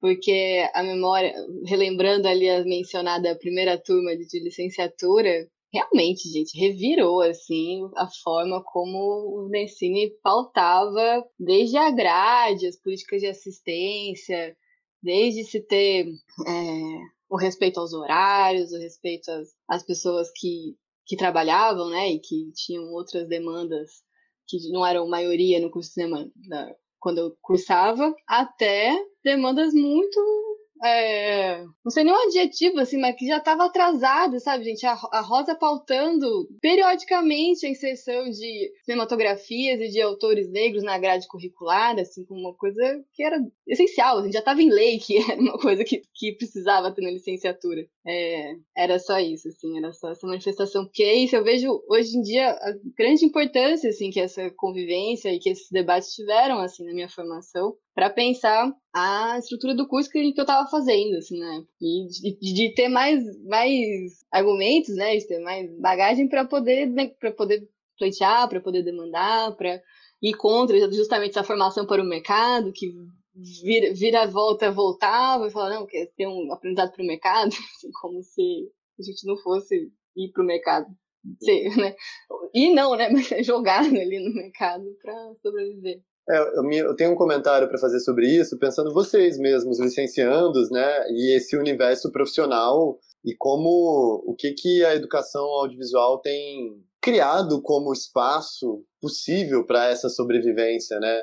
Que talvez um caminho, é, ou melhor dizendo, o caminho mais tradicional para isso é a própria adequação, seja uma escola ou uma universidade. Mas eu me vejo, por exemplo, como alguém que terminou um doutorado com pouquíssimas chances de entrar numa universidade pública nesse momento, sabe? Pela, seja pela ausência de vagas, assim, ó, inexistência mesmo de espaço para me adequar. E aí isso cria, como a Ana colocou, né, é, a gente que então estava articulado a um esquema da educação e da cultura pública, a gente se vê numa espécie de desamparo simbólico e existencial. Isso é real, sabe? Terminar um doutorado também e não ter um único concurso para prestar em dois anos é meio deprê, sabe? Mas eu não quero trazer, não quero fazer aqui uma fala ressentida, pelo contrário. E aí, esse encontro com a Ana, com o Felipe e o Semente Cinematográfica, é, para mim tem sido uma possibilidade, desde a gente começou a conversar mais intensamente há uns três, quatro meses, mas eu acompanho o trabalho deles também pelo Inventar com a Diferença, né, desde 2014. Inclusive, na minha tese, eu dedico 20 páginas a um belíssimo filme feito na Paraíba chamado Boa Água, que eu acho uma das coisas mais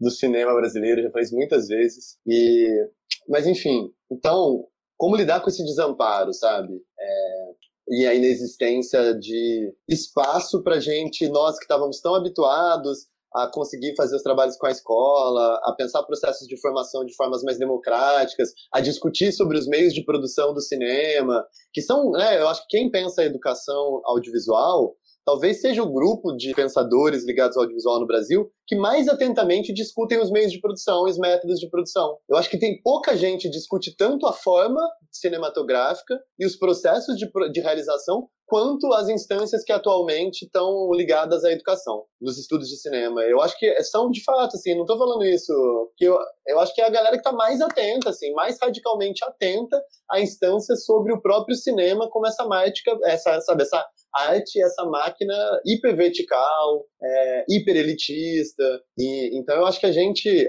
tem uma presença da educação audiovisual na relação com o cinema que é de constante é, perturbação, sabe? E me parece que, do ponto de vista teórico, conceitual, habitar esse lugar é fundamental. Como questionar as bases do cinema, questionar as bases da realização, questionar por que ainda uma pessoa grita com outra não sete, sabe? Então eu acho que esses são, esse é um tipo de tensionamento que uma licenciatura num curso de cinema produz e que é dos mais maravilhosos, né? Agora, pensando como a gente tem então imaginado a sobrevivência concreta, é, pensando materialmente falando mesmo, né, gente? Como sobreviver, ter grana, viver, pagar as contas, etc.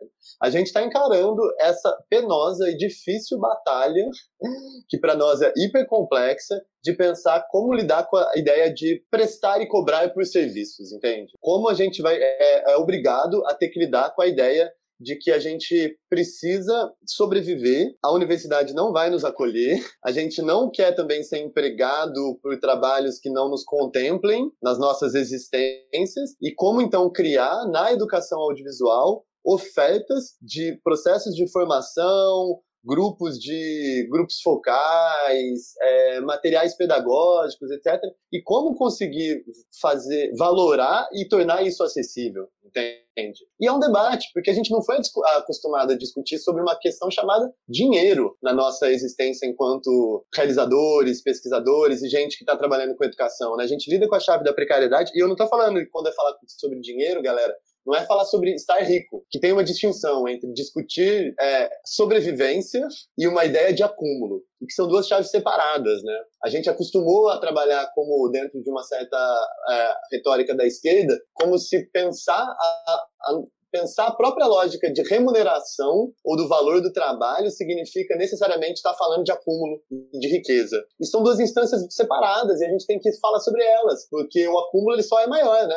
Porque as outras pessoas estão falando sobre isso insistentemente. Os nossos trabalhos seguem sendo desvalorizados, a nossa jornada de trabalho é muito intensa. Eu sou agora professor universitário, minha carga, minha hora-aula é 45 reais. É, essa é a realidade da, da universidade com quem trabalha com educação audiovisual também, sabe? E, então, assim, eu acho que a gente está lidando com esse desafio no Semente Cinematográfica agora, que é como a gente se situa num debate ligado à educação audiovisual, sendo uma empresa mas podendo pautar discussões ligadas ao que é público, oferecendo serviços e ações que possam, que vão ter que ser né, cobradas, porque assim vai ser a nossa forma de sustento, mas que possam também ser acessíveis, e com isso criar também um universo onde a gente consiga continuar pautando a nossa forma de trabalho, que para nós é o essencial, né? que é continuar pensando nas nossas metodologias, a nossa maneira de discutir educação e audiovisual, é, conseguir chegar até espaços de interlocução que são muito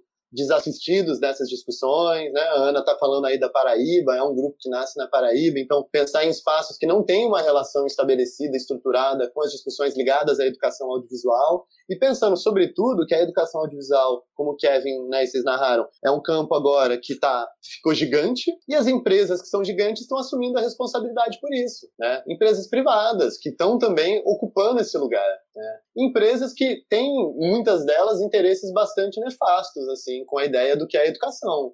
Então, é, é uma forma de posicionamento. Não estou narrando para vocês como se fosse fácil. Estou, assim, sendo muito honesto, porque são, a gente passa, a gente tem conversado, assim, as nossas reuniões às vezes duram três, quatro horas e são reuniões de, assim, às vezes de ficar, sabe, dando cabeçada para pensar como a gente atravessa esse momento, como a gente consegue, como a gente consegue pensar em sobreviver e ter uma empresa, o que significa ter uma empresa, e é possível ter uma empresa e ter responsabilidade, sabe? Empresa, assim, eu tô falando é ter um CNPJ, né? É, então, assim, são questões que eu tô trazendo aqui até pra gente discutir, que não são complexas, mas tem a ver com isso, com pessoas que estão, que, é, que foram formadas por esse âmbito acadêmico, têm um interesse central no debate sobre a educação audiovisual como bem público, mas entendendo que a gente também precisa sobreviver.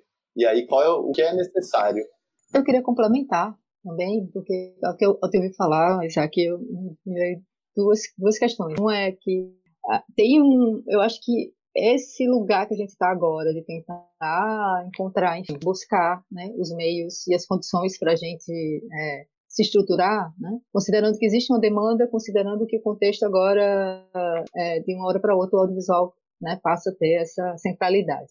E aí eu fiquei pensando assim, que durante muito tempo, é, os projetos de, que, que é, desenvolve, né, projetos de cinema e educação estão muito ligados às universidades. Né? São projetos de extensão, são, são, enfim, ou ligados à prefeitura e tal. Então, existe também já uma, uma consolidação nessa direção. Então, quem é atendido, vamos dizer assim, as escolas que são é, que recebem essas formações já estão já tem esse entendimento de que são é, é uma oferta, são gratuitas porque tem já o subsídio universitário, já tem o subsídio, enfim, estatal. E, e aí a gente chega numa, me parece assim que a gente está nesse lugar ainda, por que eu estou falando que é pedagógico, sim, porque a gente também tem é, é, tentar entender de que forma também a gente comunica isso, né? De que existem esses projetos, eles são subsidiados e tal, mas eles chegam até um certo momento, né? E como é que é, é o que a gente faz, assim, se torna esse ofício, esse ofício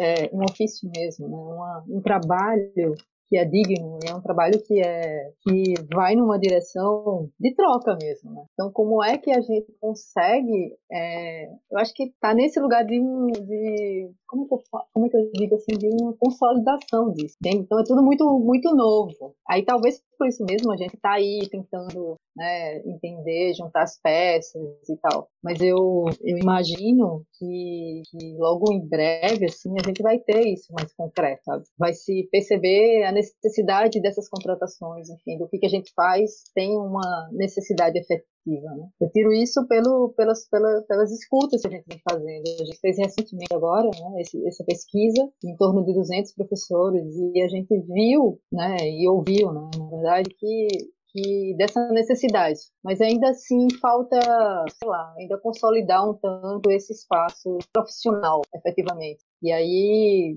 eu acho que a partir de todas essas coisas que estão sendo ditas aqui e outras tantas que estão sendo pesquisadas, enfim, experienciadas, mais do que pesquisadas, né? As experiências que estão surgindo vai nos dar uma medida do que, que pode ser. E aí também eu, eu, eu, queria pegar também um, um gancho no que, que Júlia comentou, né, de trazer essa dignidade, né, para o que, a gente faz. E eu me lembro agora, me veio uma memória de que quando eu me afasto efetivamente das produções, é, era para sair um pouco desse lugar, sabe, dessa coisa dura, né, dessas relações que era um trator, é isso. O cinema sempre foi é um trator que precisa passar. E aí isso passava, e eu trabalhava em produção, então eu estou me, me colocando também nesse lugar, né, de uma prepotência né, para fazer a coisa acontecer e as relações vão se é, sendo desgastadas, assim, é um desrespeito e eu não queria mais sustentar isso. Então, é, vir para a educação, vir para esse espaço da educação audiovisual é, renova, sabe, essas possibilidades de, nas relações humanas, né, nas relações de trabalho, que é possível, sim, a gente estar tá trabalhando com dignidade e respeito, em relação efetivamente com, com quem a gente é, lida, né? Enfim. Eu ia pedir para você comentar um pouco mais sobre esse momento de transição do semente cinematográfica, porque eu imaginei que seria o contrário. Imaginei que esse ano vocês encontrariam muito mais espaços de atuação em editais é, do que nos anos anteriores, e pelo visto não, né? Pelo visto não, você, falou que não. É, então, como, como vocês estão se bancando agora? Você falou desse processo de prestação de serviços, mas esse programa de apoio à educação audiovisual, por exemplo, ele se pagou como? Como que vocês pagaram os, os educadores? Enfim, como que isso está sendo bancado? De onde vem a grana? Então, é, na verdade, assim, a gente. Quando eu estou colocando essas questões dos editais, eu não estou dizendo que, que a gente deva jogar, né, é, é, fechar as portas para isso. Né? Eu acho que tem que conciliar. Porque se a gente a gente está vendo os desmontes todos acontecendo, porque a gente se firmou exclusivamente nisso sendo essa única possibilidade de sustentação. E se a gente for olhar bem para isso, a gente vai perceber que não é tão sustentável assim, né? Porque é isso, muda de governo, a gente tem que ficar torcendo para que aquele grupo que, que ofertou isso permaneça, porque senão se entrar outra galera vai vai mudar. Enfim, é sempre essa coisa muito incerta, né? É muito é, inseguro. E a gente jogou todas as, as apostas nisso, assim, pensar, né? Em estruturação de produtoras e tudo mais. A gente nunca conseguiu sair desse, desse lugar, né? De ser bem é, bancado para fazer filme. É claro que isso isso não é um quando eu falo isso eu não estou fazendo é, dizendo se isso é ruim se é bom ou ruim sabe uma coisa mais é, é, rasa, né? porque outras, outras empresas, outras indústrias são bancadas, isenções diversas para a indústria automobilística, né? para outras empresas que vão, vão se estruturar nos, nos estados e elas têm isenções.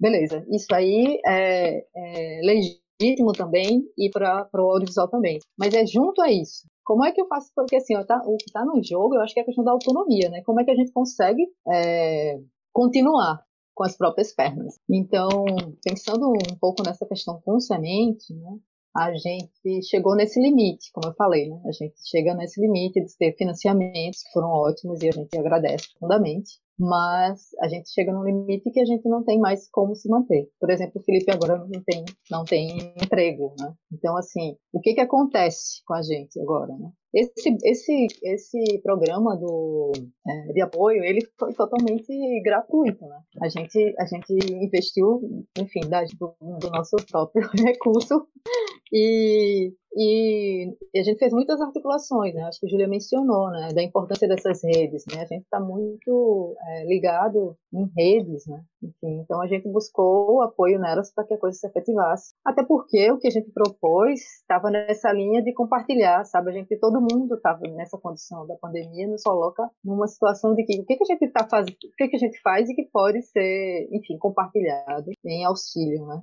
E então o que moveu muito esse programa vai nessa direção.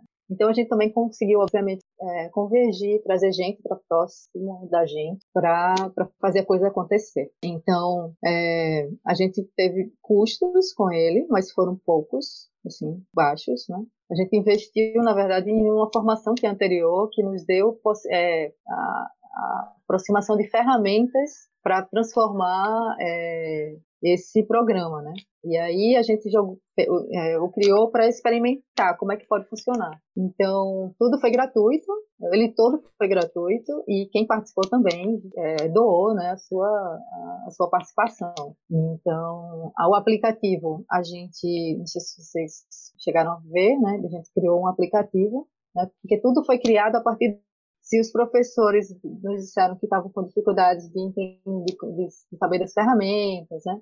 Tinham dificuldade também de, por exemplo, conseguir acervo, de conseguir, enfim, é, materiais para fazer o planejamento das aulas e mais. Então, a gente foi pensando nisso, como é que a gente podia responder a isso. Então, no primeiro momento, pensou as, os encontros, foram quatro, uma série né, de lives com temáticas que a gente também saiu dessa pesquisa. E material de apoio para essas lives e material de apoio para esse planejamento está tudo com tá tudo no aplicativo que é o Caixa de Inspiração.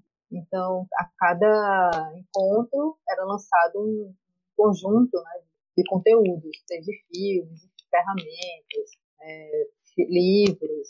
É, e, e, e, esse aplicativo também a gente fez, foi o Felipe que desenvolveu, então, assim, a gente foi se juntando, né, e fazendo entendimento, né, então. E aí, a partir do programa, agora, a gente está estruturando uma outra, uma outra é, inserção, né. Tem um programa como essa experiência, que foi super positiva, né, a gente teve, teve um workshop que a gente ofertou, e aí a gente vê que tem demanda, né? existe uma demanda para o que a gente está fazendo.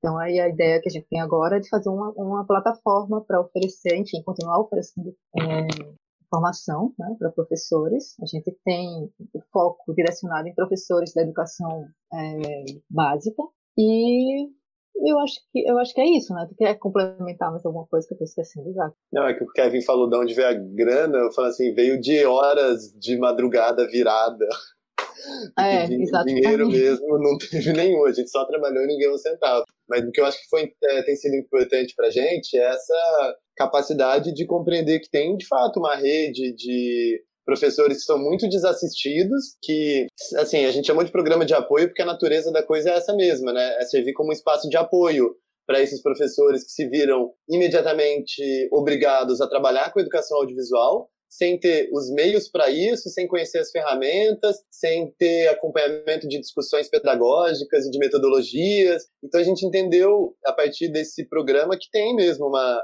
é, é isso, um fosso que foi criado com a pandemia, né? E que Cara, e honestamente a gente está percebendo que esse fosso ele está sendo rapidamente capturado pelas estratégias que são das piores, assim, do ponto de vista do mercado e da, desse mundo privado, que são esses. É, outro dia eu estava vendo no YouTube, era pague o curso e você era proporcional ao tempo que o professor gasta para fazer a aula. Então você gasta uma hora e meia se você fizer esse curso agora, você vai gastar só 25 minutos. Então, assim, essa lógica do produtivismo, ela está entrando muito fortemente nesse espaço da educação audiovisual.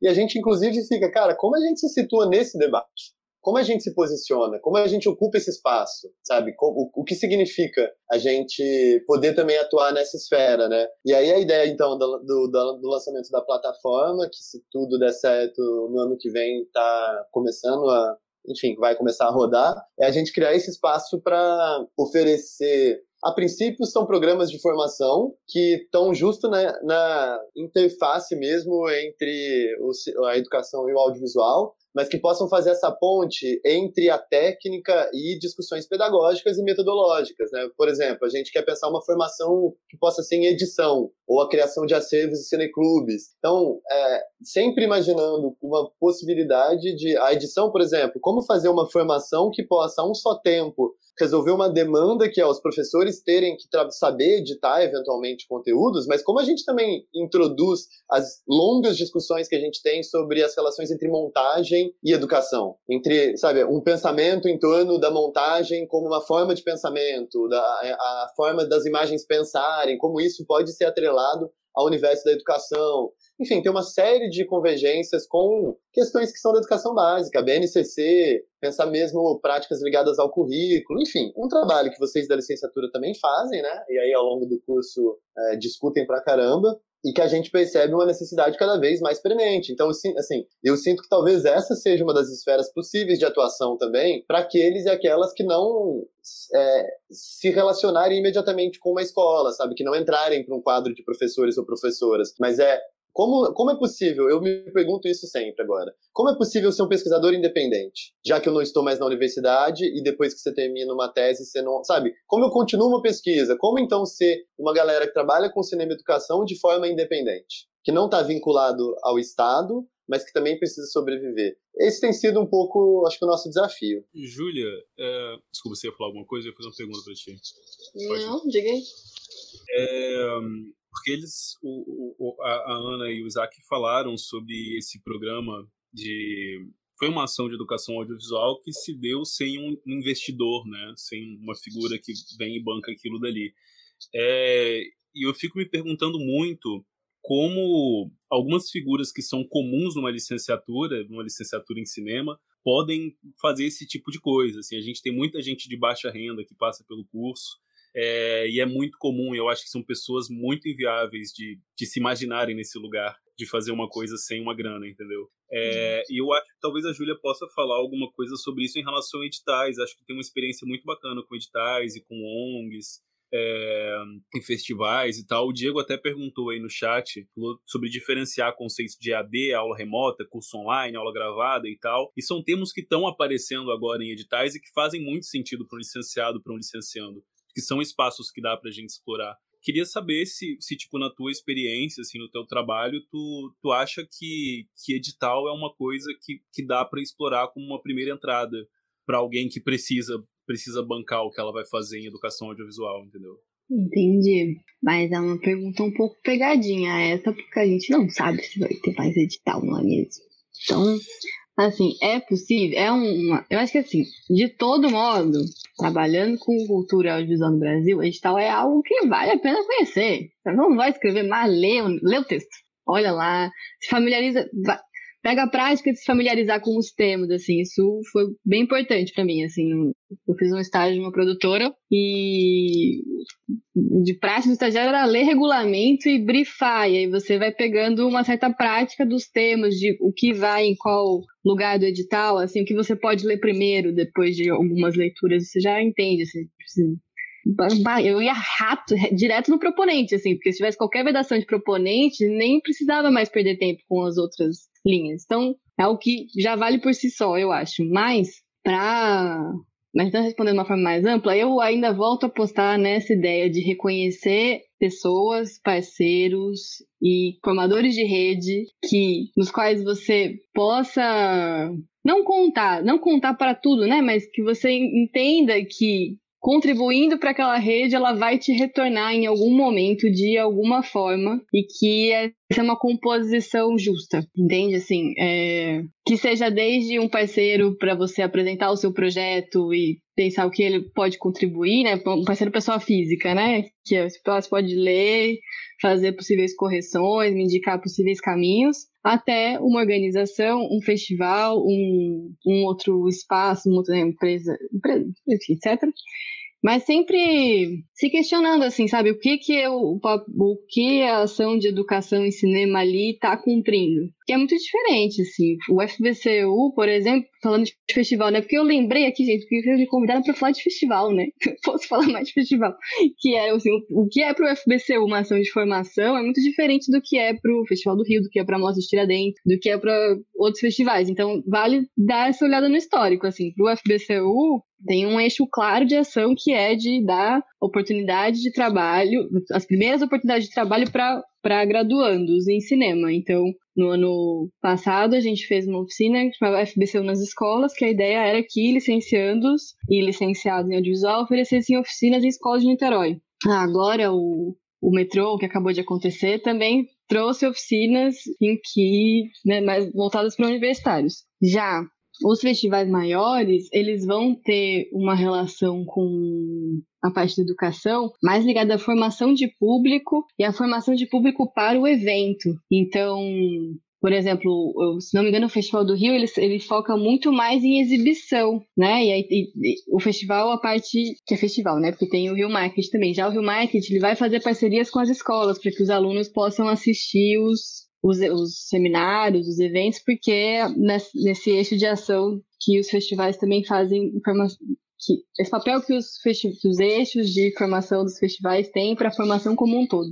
É, a Mostra de Tiradentes já vai ter oficinas mais focadas ali na realização mesmo, né? E trazer cineastas, trazer artistas que vão ali falar do seu trabalho e tem uma, uma proposta de formação concentrada. É, acho que é isso. Você se sentiu contemplado nessa pergunta? Pode dar uma. Eu acho que sim. Eu preparei outra pergunta agora. É, assim, puxando um pouco para minha experiência de licenciado, depois que eu me formei, eu gastei, tipo, muito, muito tempo escrevendo projetos e mandando para lugares. Tipo, ó, oh, eu quero fazer isso daqui, eu posso fazer isso daqui. O que, é que vocês acham? E, assim, tiveram lugares que me, que me ignoraram absolutamente, mas tiveram lugares que me chamaram para conversar. E eu cheguei a fechar coisas com festivais antes da pandemia, e aí, enfim, mudou tudo de cabeça para baixo, aí tem que reescrever projetos, reenviar e tal. E coisas acontecem, né? Algumas coisas a gente consegue fechar. Queria perguntar sobre esses espaços que você atuou, se tu sente, se tu acha que tem abertura para esse tipo de coisa, para receber uma proposta de uma pessoa alheia, um, um, licenciado qualquer que não passou por lá e falar, olha, eu quero fazer isso daqui. Você acha que as pessoas param para ouvir? Tem espaço para isso? E talvez Isaac e Ana possam falar sobre isso também, vocês que passaram por espaço de coordenação de locais e tal. Nos que eu trabalhei, então eu vou fazer um breve retrospecto, que foi desde que eu me formei. Assim, pensar, calma. É, depende do lugar. depende do lugar, depende da forma de entrada, assim, sabe? Para uma produtora, se você ligar lá, porque isso aconteceu, gente, no meu estágio, uma vez eu estava na bananeira. E uma, uma pessoas ligavam lá, eu tenho um roteiro aqui, eu posso falar com. Quem é a produtora aí? Quem é a produtora? Eu posso mandar um roteiro pra ela? E a gente fica assim, tipo, oi, amigo, o que você tá falando? Depende, assim, mas por outro lado, às vezes a, a, se abriam chamadas em que se aceitavam roteiros de quem a, ninguém na produtora conhecia, assim. Depende da abertura que o lugar te dá, assim, de você conhecer minimamente. Eu me relaciono muito com a, com a tua vivência, porque eu também, quando terminei a UF, foram, assim, bons meses de, tipo, você emite, emite, emite, emite, fica à espera e depois começa a pensar, acho que eu posso fazer essa outra coisa que não tem nada a ver com o que eu faço, mas acho que eu posso convencer alguém que eu consigo fazer. E é, acho que é, é parte da, de uma certa maturidade ali, profissional que acontece. É, mas realmente depende de você. Mas é isso, assim, de toda forma, conheça o lugar por qual você está mandando. Assim, se você conhecer alguém nesse lugar que possa fazer essa melhor. É, por exemplo, porque também depende de como essa, essa, esse lugar está estruturado. Às vezes você acha que aquele e-mail de contato arroba super alguém vai te ler, esses e-mails não existem mais, eles são atualizados que às vezes a pessoa não te respondeu, vezes ela nem recebeu mesmo, assim. É, sem, sem negar que existem pessoas que recebem e não respondem. Infelizmente existe, é uma prática lamentável. É, porque no Festival do Rio isso acontecia, assim, os e-mails se re renovam a cada edição, porque são novos parceiros, são novas pessoas, às vezes pessoas com o mesmo nome, que precisa ter outro acesso, então é, tem uma questão estrutural, assim, mas eu imagino que sim, no, no festival, assim, no, na Bem TV também, é algo aberto, assim, até, porque assim, para Bem TV, o pagamento da ação vai estar condicionado a uma disponibilidade de recurso, mas existe uma estrutura física que parte da missão como, como organização não governamental está ali para estar tá disponível a um público. Então, se você tiver uma proposta de uso do espaço para formação, é algo negociável, assim, sabe? De ser, ser cedido o espaço e se negociar essa, esse pagamento, a, a cobrança da, do curso, de como isso vai ser feito. Também existe essa abertura, por ser uma. por ter isso na missão da organização dos que eu trabalhei são esses que eu sei dizer, assim, diretamente, especificamente, mas de modo geral eu diria isso, assim, conhecendo o lugar, procurando algum contato prévio, que eu acho que tem isso também, né? Às vezes as pessoas respondem melhor a um oi, posso conhecer o seu trabalho antes, que pode emendar como posso oferecer o meu trabalho, do que você já chegar, então, eu preciso oferecer isso aqui, você pode me pagar para fazer isso, sabe? Já, indo direto no dinheiro, acho que já, já tem uma certa reticência, assim, porque tem isso que a, que a Ana comentou mais cedo, né? a gente tem que se provar nosso valor, conquistar esse espaço, criar essa, essa carteirada, assim, né? Esse estatuto de, de poder de alguma forma. Isso foi até uma coisa que eu fiquei pensando quando vocês me pediram minha bio, assim, eu pensei, nossa, essas mini bio, às vezes, né? A gente lista um monte de coisa que a gente fez. Eu pensando, pensando sobre essas coisas que eu falei, gente, mas o ponto é como sobreviver no ensino com audiovisual. E nenhuma dessas coisas que eu fiz me possibilitou sobreviver com audiovisual. Então, se eu apresentar assim, sabe? Que papo é esse? Como é que começa a conversa assim? Então, é isso. Quando a gente puxa a, a carteira do, da exceção, é que a gente está mostrando que a regra existe, né? E aí o Isaac falou mais cedo que os convidados que a gente está recebendo hoje, vocês, tá todo mundo tangenciando o sobreviver, né?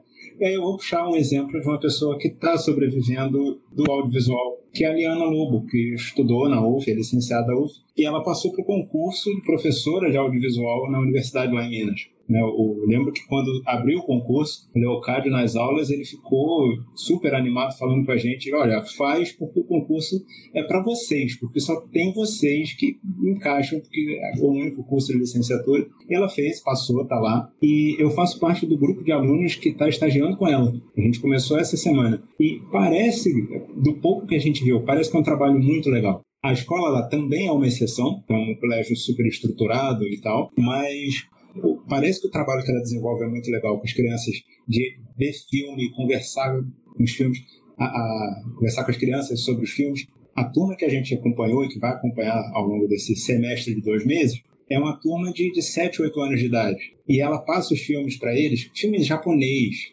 dublado em inglês, e ela vai conversando com as crianças, eles absorvem, eles veem o que está sendo dito e eles falam coisas legais. Aí eu acho que é um, um bom exemplo de quem está conseguindo fazer alguma coisa com o audiovisual. E arrisco a dizer que é uma coisa para a gente observar. E puxando o gancho do que o Kevin falou mais cedo, é, antes era tudo a primeira vez, né? E a Liana está sendo a primeira vez de alguém licenciado dando aula, vamos dizer assim, oficialmente como professor de audiovisual. E acho que a gente pode observar e aprender com ela porque quando essa maré de coisa louca que está acontecendo no Brasil, de desmonte e tudo, quando isso passar, que vai passar, acredito que vai ter um terreno muito fértil para a gente poder trabalhar com isso e oferecer ideias, sugestões e iniciativas. E o pessoal vai estar tá querendo, muita gente vai estar tá querendo isso. Eu queria agregar só uma coisa a isso que o Mário está colocando, que é, é, não queria deixar aqui uma fala de pessimismo, sabe? Porque eu tenho, acho que também o, o movimento não pode ser esse, porque já está tudo muito sufocante. E, mas é, eu acredito de fato que vocês, como licenciados em audiovisual, têm um caminho de abertura, assim, de aberturas é, em muitas áreas. Isso me parece muito especial, assim, para o contexto, porque de fato seja como seja no caminho como o da Liana, em que se conseguiu uma vaga para uma escola para atuação, mas existem inúmeras outras modalidades de trabalho. Kevin narrou uma, né, que é essa forma em que você próprio propõe projetos e ações e às vezes mostra para uma determinada instituição, uma empresa, o que é que seja, como ela, sei lá, você pode agregar uma espécie de um, de um valor ou singularizar uma experiência com audiovisual, né? Então, eu acho essa iniciativa que você narra, Kevin, super legal e, de fato, de 10 espaços, 9 vão receber um não e um vai te atender, né? Eu acho que essa é a lógica, assim. E, mas eu, eu acho que isso passa, e é um ponto central para mim, por um processo de autovalorização, sabia? Que no final das contas tem muito a ver com isso. Com autovalorização, a gente foi acostumado a desvalorizar o nosso trabalho. A gente é acostumado a ser mal remunerado. E, mas a gente tem muita dificuldade de atribuir valor ao que a gente faz como se fosse uma coisa quase ofensiva, sabe? Como se a gente estivesse fazendo uma coisa. Eu me pergunto assim, como é comum, por exemplo, para alguém que faz medicina ou advocacia cobrar pelo seu trabalho? E como é difícil para um professor fazer um projeto e se cobrar pelo trabalho, sabe? E eu acho que isso passa por uma, por uma relação de que cristalizou mesmo uma ideia na educação em que a, a gente foi, foi naturalizando os salários muito ínfimos, a hora aula que só remunera o tempo em sala, mas não remunera o trabalho que você tem para desenvolver os cursos e formações. Então, assim, eu acho que a gente naturalizou uma precarização. É difícil esse movimento, a gente precisa ser reativo a ele, mas passa por um primeiro momento que eu acho que é de autovalorização, sabia? É, e acho que essa chave tem muito a ver com, com isso de de olhar para si, para aquilo que faz e, ser, em primeiro lugar, dizer: não, isso tem, né, isso tem importância, isso tem valor, e, e entender, então, como se relacionar com as instituições públicas e privadas para como profissional, como qualquer outro, percebe? Afinal é isso também, né? Acho que ainda Isaac tem uma outra camada assim que é bem que eu acho que é característica da, da universidade, talvez, é de você sair de lá e ainda ter esse entendimento de que você não sabe. Não só você não vale, como você não sabe tanto assim, sabe? Você não, não fez muito, não tem muito. E, e, do que eu posso dizer da minha experiência, realmente teve que ser uma coisa de. Tem que vir, que vem de dentro, assim, não tem o que.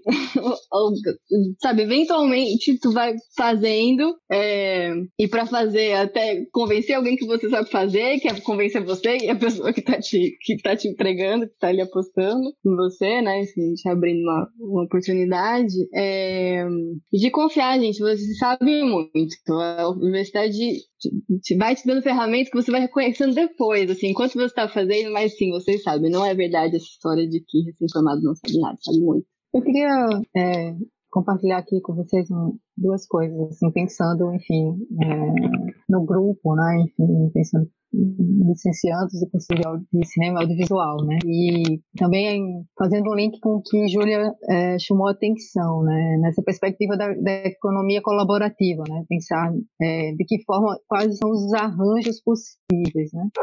E considerando né, esse lugar ainda dentro, dentro da universidade ou prestes a sair da universidade, é um, é um momento também interessante de, de arriscar, né, e de se lançar em coisas. E, e eu vejo e percebo já essa articulação de vocês enquanto um coletivo, né, que faz uma ação é, muito importante, né? De, eu, eu ouvi um dos áudios, enfim, acho que foi na, naquele que acho que foi Teresa que divulgou que tem o Rafael Romão e uma outra professora, enfim, essa ação de se se juntar para fazer coisas, né? Aí eu eu vou dizer efetivamente assim, quando eu comecei enfim, nessa trabalhar com cinema, eu sempre também tive em coletivos. O primeiro coletivo foi de meninas, é, fazendo filmes, videozines, e aí a gente fez uma série de coisas e foi o início de como eu trabalhei. E logo depois, quando a gente não tinha aqui na Paraíba é, editais, né? Tinha editais na federal, é, em âmbito federal, mas aqui a gente tinha pouquíssima coisa, então a gente se juntou, 20 realizadores se juntaram e a gente fez uma cooperativa, chama Filmes a Granel. É uma cooperativa de filmes é, independentes, assim, e a gente autofinanciou.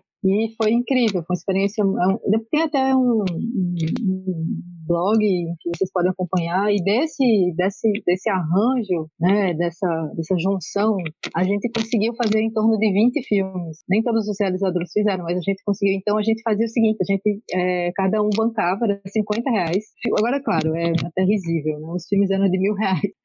Enfim, tem que fazer filme de mil reais. E esses filmes, uh, cada um dava 50 reais e fazia um sorteio. E a cada sorteio é, se escolhia um filme para ser produzido. E tinha, claro, naturalmente, é, condições de produção. Né? Não podia ser qualquer história, tem que ser história é, que coubesse nesse valor. A gente também fez uma parceria. A partir disso, o Sebrae reconheceu essa ação e a gente conseguiu uma parceria com o Sebrae e dobrou esse valor. Então, os filmes eram de mil, passou para dois mil e a gente tá, até conseguiu outros recursos. A gente foi premiado com a Secretaria de economia criativa na época do governo Gilberto não, enfim, do governo Lula, e a gente foi premiado com uma iniciativa muito interessante, entende? Assim, então, o que acontece? Entende? Quando pessoas se juntam e, e fazem coisas, sabe? Então, vocês estão num lugar ainda, assim, muito propício para fazer isso já estão fazendo, na verdade, né? Então, é, a primeira coisa é essa, de dizer, e aí isso resultou em DVDs, enfim, a gente circulou muito, esse, esse, essa é, estimulou muitas pessoas se juntarem e fazerem as coisas, assim, né? A segunda coisa é que eu ia sugerir também de vocês conhecerem uma, uma mulher que se chama Lala, Lala, Lala acho que é assim que pronuncia, e ela tem uma perspectiva de economia, que é a economia 4D. Então, essa economia, ela vê recursos que tem que é um pouco nessa direção que Júlia está falando. Não só são os recursos financeiros, o dinheiro em si, mas outros recursos como possibilidade de a gente se para estruturar projetos, para estruturar ações. E aí, é, também deixo essa sugestão para vocês, é, se vocês quiserem, se interessarem, para entenderem quais são essas outras possibilidades. Júlia já falou uma série aqui, né? Que são essas redes, mas que, que levantamentos a gente também pode fazer para tentar viabilizar ações, sabe? E, e, chegar nessa condição de se estruturar enquanto, enfim, seja uma empresa, uma ação individual, mas é, existem caminhos, assim, então essas são as minhas é, considerações, assim, finais. E dizer que também estou disponível, enfim, para qualquer outra, outra ação, ou precisarem de alguma coisa também, é só pedir. Se tiver alcance, tá na mão. É isso. Maravilha. É, passamos do horário, eu vou pedir para a gente encerrar. Você acha que a Ana já fez umas considerações finais, mas enfim, se quiser falar mais alguma coisa, Isaac, Júlia, aí a gente encerra. Eu falo então. Na real, só agradecer vocês, pessoal, pela troca, por essa conversa. Sempre bom estar na UF. É, eu vou insistir na minha fala inicial, assim, que é Cara, a importância da universidade. Eu vou, vou seguir defendendo esse espaço, sabe? Esse espaço fundamental, foi fundamental na minha formação, é, foi a maior transformação na minha vida, radicalmente, assim. Certamente a universidade, ela constituiu uma experiência muito singular na minha trajetória, me afetou, me marcou e me... É isso, eu, o que eu vivo hoje é ressonância do que é produzido pela universidade, então eu sigo apostando nesse espaço como dos mais políticos, talvez, se não o mais político, né? A escola, a sala de aula é, como espaço mais político do nosso tempo. Então, de fato, isso que vocês estão fazendo, essas articulações, a possibilidade de criar fazer criar um grupo, de se juntar em coletivo, de ter as gangues, né, cara? A importância de ter, a, de ter as gangues para trabalhar, assim. E eu acho que tem a ver com isso que Júlia e Ana colocam também, e, bom, só isso, pessoal. Também me coloco assim, fico super à disposição para se precisarem de qualquer coisa, quiserem conversar sobre outros assuntos. Tentei aqui trazer também ideias meio confusas e caóticas, mas ultimamente eu tenho sido muito afetado, especialmente por essa perspectiva de como sobreviver estando enquanto realizador e professor de ensino audiovisual, de educação audiovisual, como pensar, como sobreviver estando numa esfera independente, não articulada aos espaços públicos e quais são as formas de, disso acontecer, né? E ainda assim, sendo independente, como eu posso ter uma atuação pública? No sentido de que como eu posso seguir defendendo a educação pública, como eu posso seguir defendendo a ideia de uma educação democrática, emancipadora, ou mesmo um cinema emancipado e como isso, né, como eu posso ter autonomia para seguir defendendo essas ideias, pesquisando e, e atuando nos meus próprios espaços, mesmo estando desvinculado da universidade. E talvez seja o caminho que muitos de vocês vão passar nos próximos anos, deixando a, a universidade, né? E aí eu acho que sim, há, há, há possível. Há possível sim, acho que nós estamos vendo um. Se a gente viu o, o ápice do cinema e da, da possibilidade de uma indústria acontecer, ela se desmontou. Por outro lado, eu vejo esse alvorecer aí de um universo relacionado à educação audiovisual, cara, que tá só tá só começando, efetivamente. E vocês vão ser as pessoas que vão conseguir qualificar essas conversas, né? Porque vocês são as pessoas formadas para atuar efetivamente nesses espaços e que têm o, que estão aí dedicados a pensar essa relação. Então, eu sinto que vocês vão ter muito trabalho a fazer. E aí desejo muita boa sorte a vocês que estão nessa caminhada. E muitíssimo obrigado. Dei uma perdida no fio da meada aqui no meu auto. é, então, possível consideração final. Também faço coro ao Isaac nos agradecimentos e nessa fé que vocês estão qualificando belíssimamente esse debate desde já. Nem é algo que vai acontecer, não. Já está acontecendo, já é presente. É, em fato, faço votos, considerando a última fala que fiz, dessa, desse entendimento de valor próprio, de que disso, assim, desse reconhecimento desse trabalho que vocês estão fazendo, de uma aposta mesmo, assim, no, que se é possível fazer e no, na capacidade de vocês, no, no que já foi percorrido, sabe? Né? Isso não é algo. Não, não existe uma demanda de inventar uma roda, inventar a roda novamente de novo, assim é uma é muito mais de colocar algo em movimento do que pensar um, sabe? É, e é isso, assim, também fico disponível para futuras conversas, para dúvidas, para contatos, para conversas de qualquer um de vocês, do coletivo. E queria finalizar divulgando as minhas redes, se for possível, que são o FDCU, o FDCU Festival e a Bem TV, que é bem.tv em todas as redes. Convidar vocês a conhecer esses dois projetos, pelo qual eu tenho muito apreço, muita, muito carinho, me motivam aí a seguir me aproximando do audiovisual da forma que for possível. E um pré, uma deixa de pré-lançamento que a BemTV tem é parte de um coletivo de parceiros que está desenvolvendo uma plataforma MNS. Eu esqueci o tipo, a sigla da plataforma, mas grosso modo é uma plataforma de cursos online, chama Pluriverso, que está para ser lançado em breve e que estará aberta a participantes e a propostas de cursos e que caso vocês queiram fazer alguma proposta desse momento de lançamento, eu vou divulgar, enfim, a BTV também vai divulgar, e vocês podem entrar em contato e oferecer o que vocês quiserem, puderem. É isso, obrigada. Bom, é isso. Eu quero agradecer, já, já fiz, já falei atrás, e, e curiosamente, assim, quando vocês falaram, ah, vai ter às sete, das cinco às sete, eu disse, meu Deus do céu, é muito tempo. E veja só, né, já são sete e onze, e estamos aqui, eu estou muito feliz, assim, de que, desse encontro, e que nem, nem passou tão rápido, e, velho, é muito rápido mesmo. Bom, é isso. Agradeço e que siga por longa data é, esses encontros, o podcast, enfim, o trabalho de vocês. Ah, aproveito também como Julia, eu quero divulgar, acessem lá o site do Semente, sementecinematográfica.com.br. A gente agora, recente, atualizou o canal do Semente a gente criou algumas listas, está tudo bem organizado o acervo. Percebemos que a gente está com 40 produções. Uau! Então, assim, deem uma olhada lá e, enfim, façam a divulgação, explicar para quem precisa e, e se interessa também. É isso. Muito obrigada. Bom, para finalizar, eu lembro que o Papo Coletivo é uma ação do coletivo Cidadania por Imagem, da licenciatura em Cinema Audiovisual da UF, que desenvolve, desenvolveu e desenvolverá muitas outras ações. Então, divulgo as redes do coletivo, arroba Cidadania por Imagem no Instagram e no Facebook. É, estamos encerrados. Obrigado pela presença de todos e tchau, tchau. Valeu, gente. A equipe responsável pela realização dessa temporada foi composta por Bruna Massa, Guilherme Cerqueira, Mariana Mendes, Mário Marinato, Pedro Romeiro e Thomas Gamboa. As artes visuais são de Ayomi Araújo, Guilherme Cerqueira, Mariana Mendes, Pedro Romeiro, Raquel Aranha e Rafaela Whittaker. Deixamos aqui também nossos agradecimentos a todas as pessoas que participaram dos encontros e que contribuíram para uma conversa ainda mais rica. Bom podcast!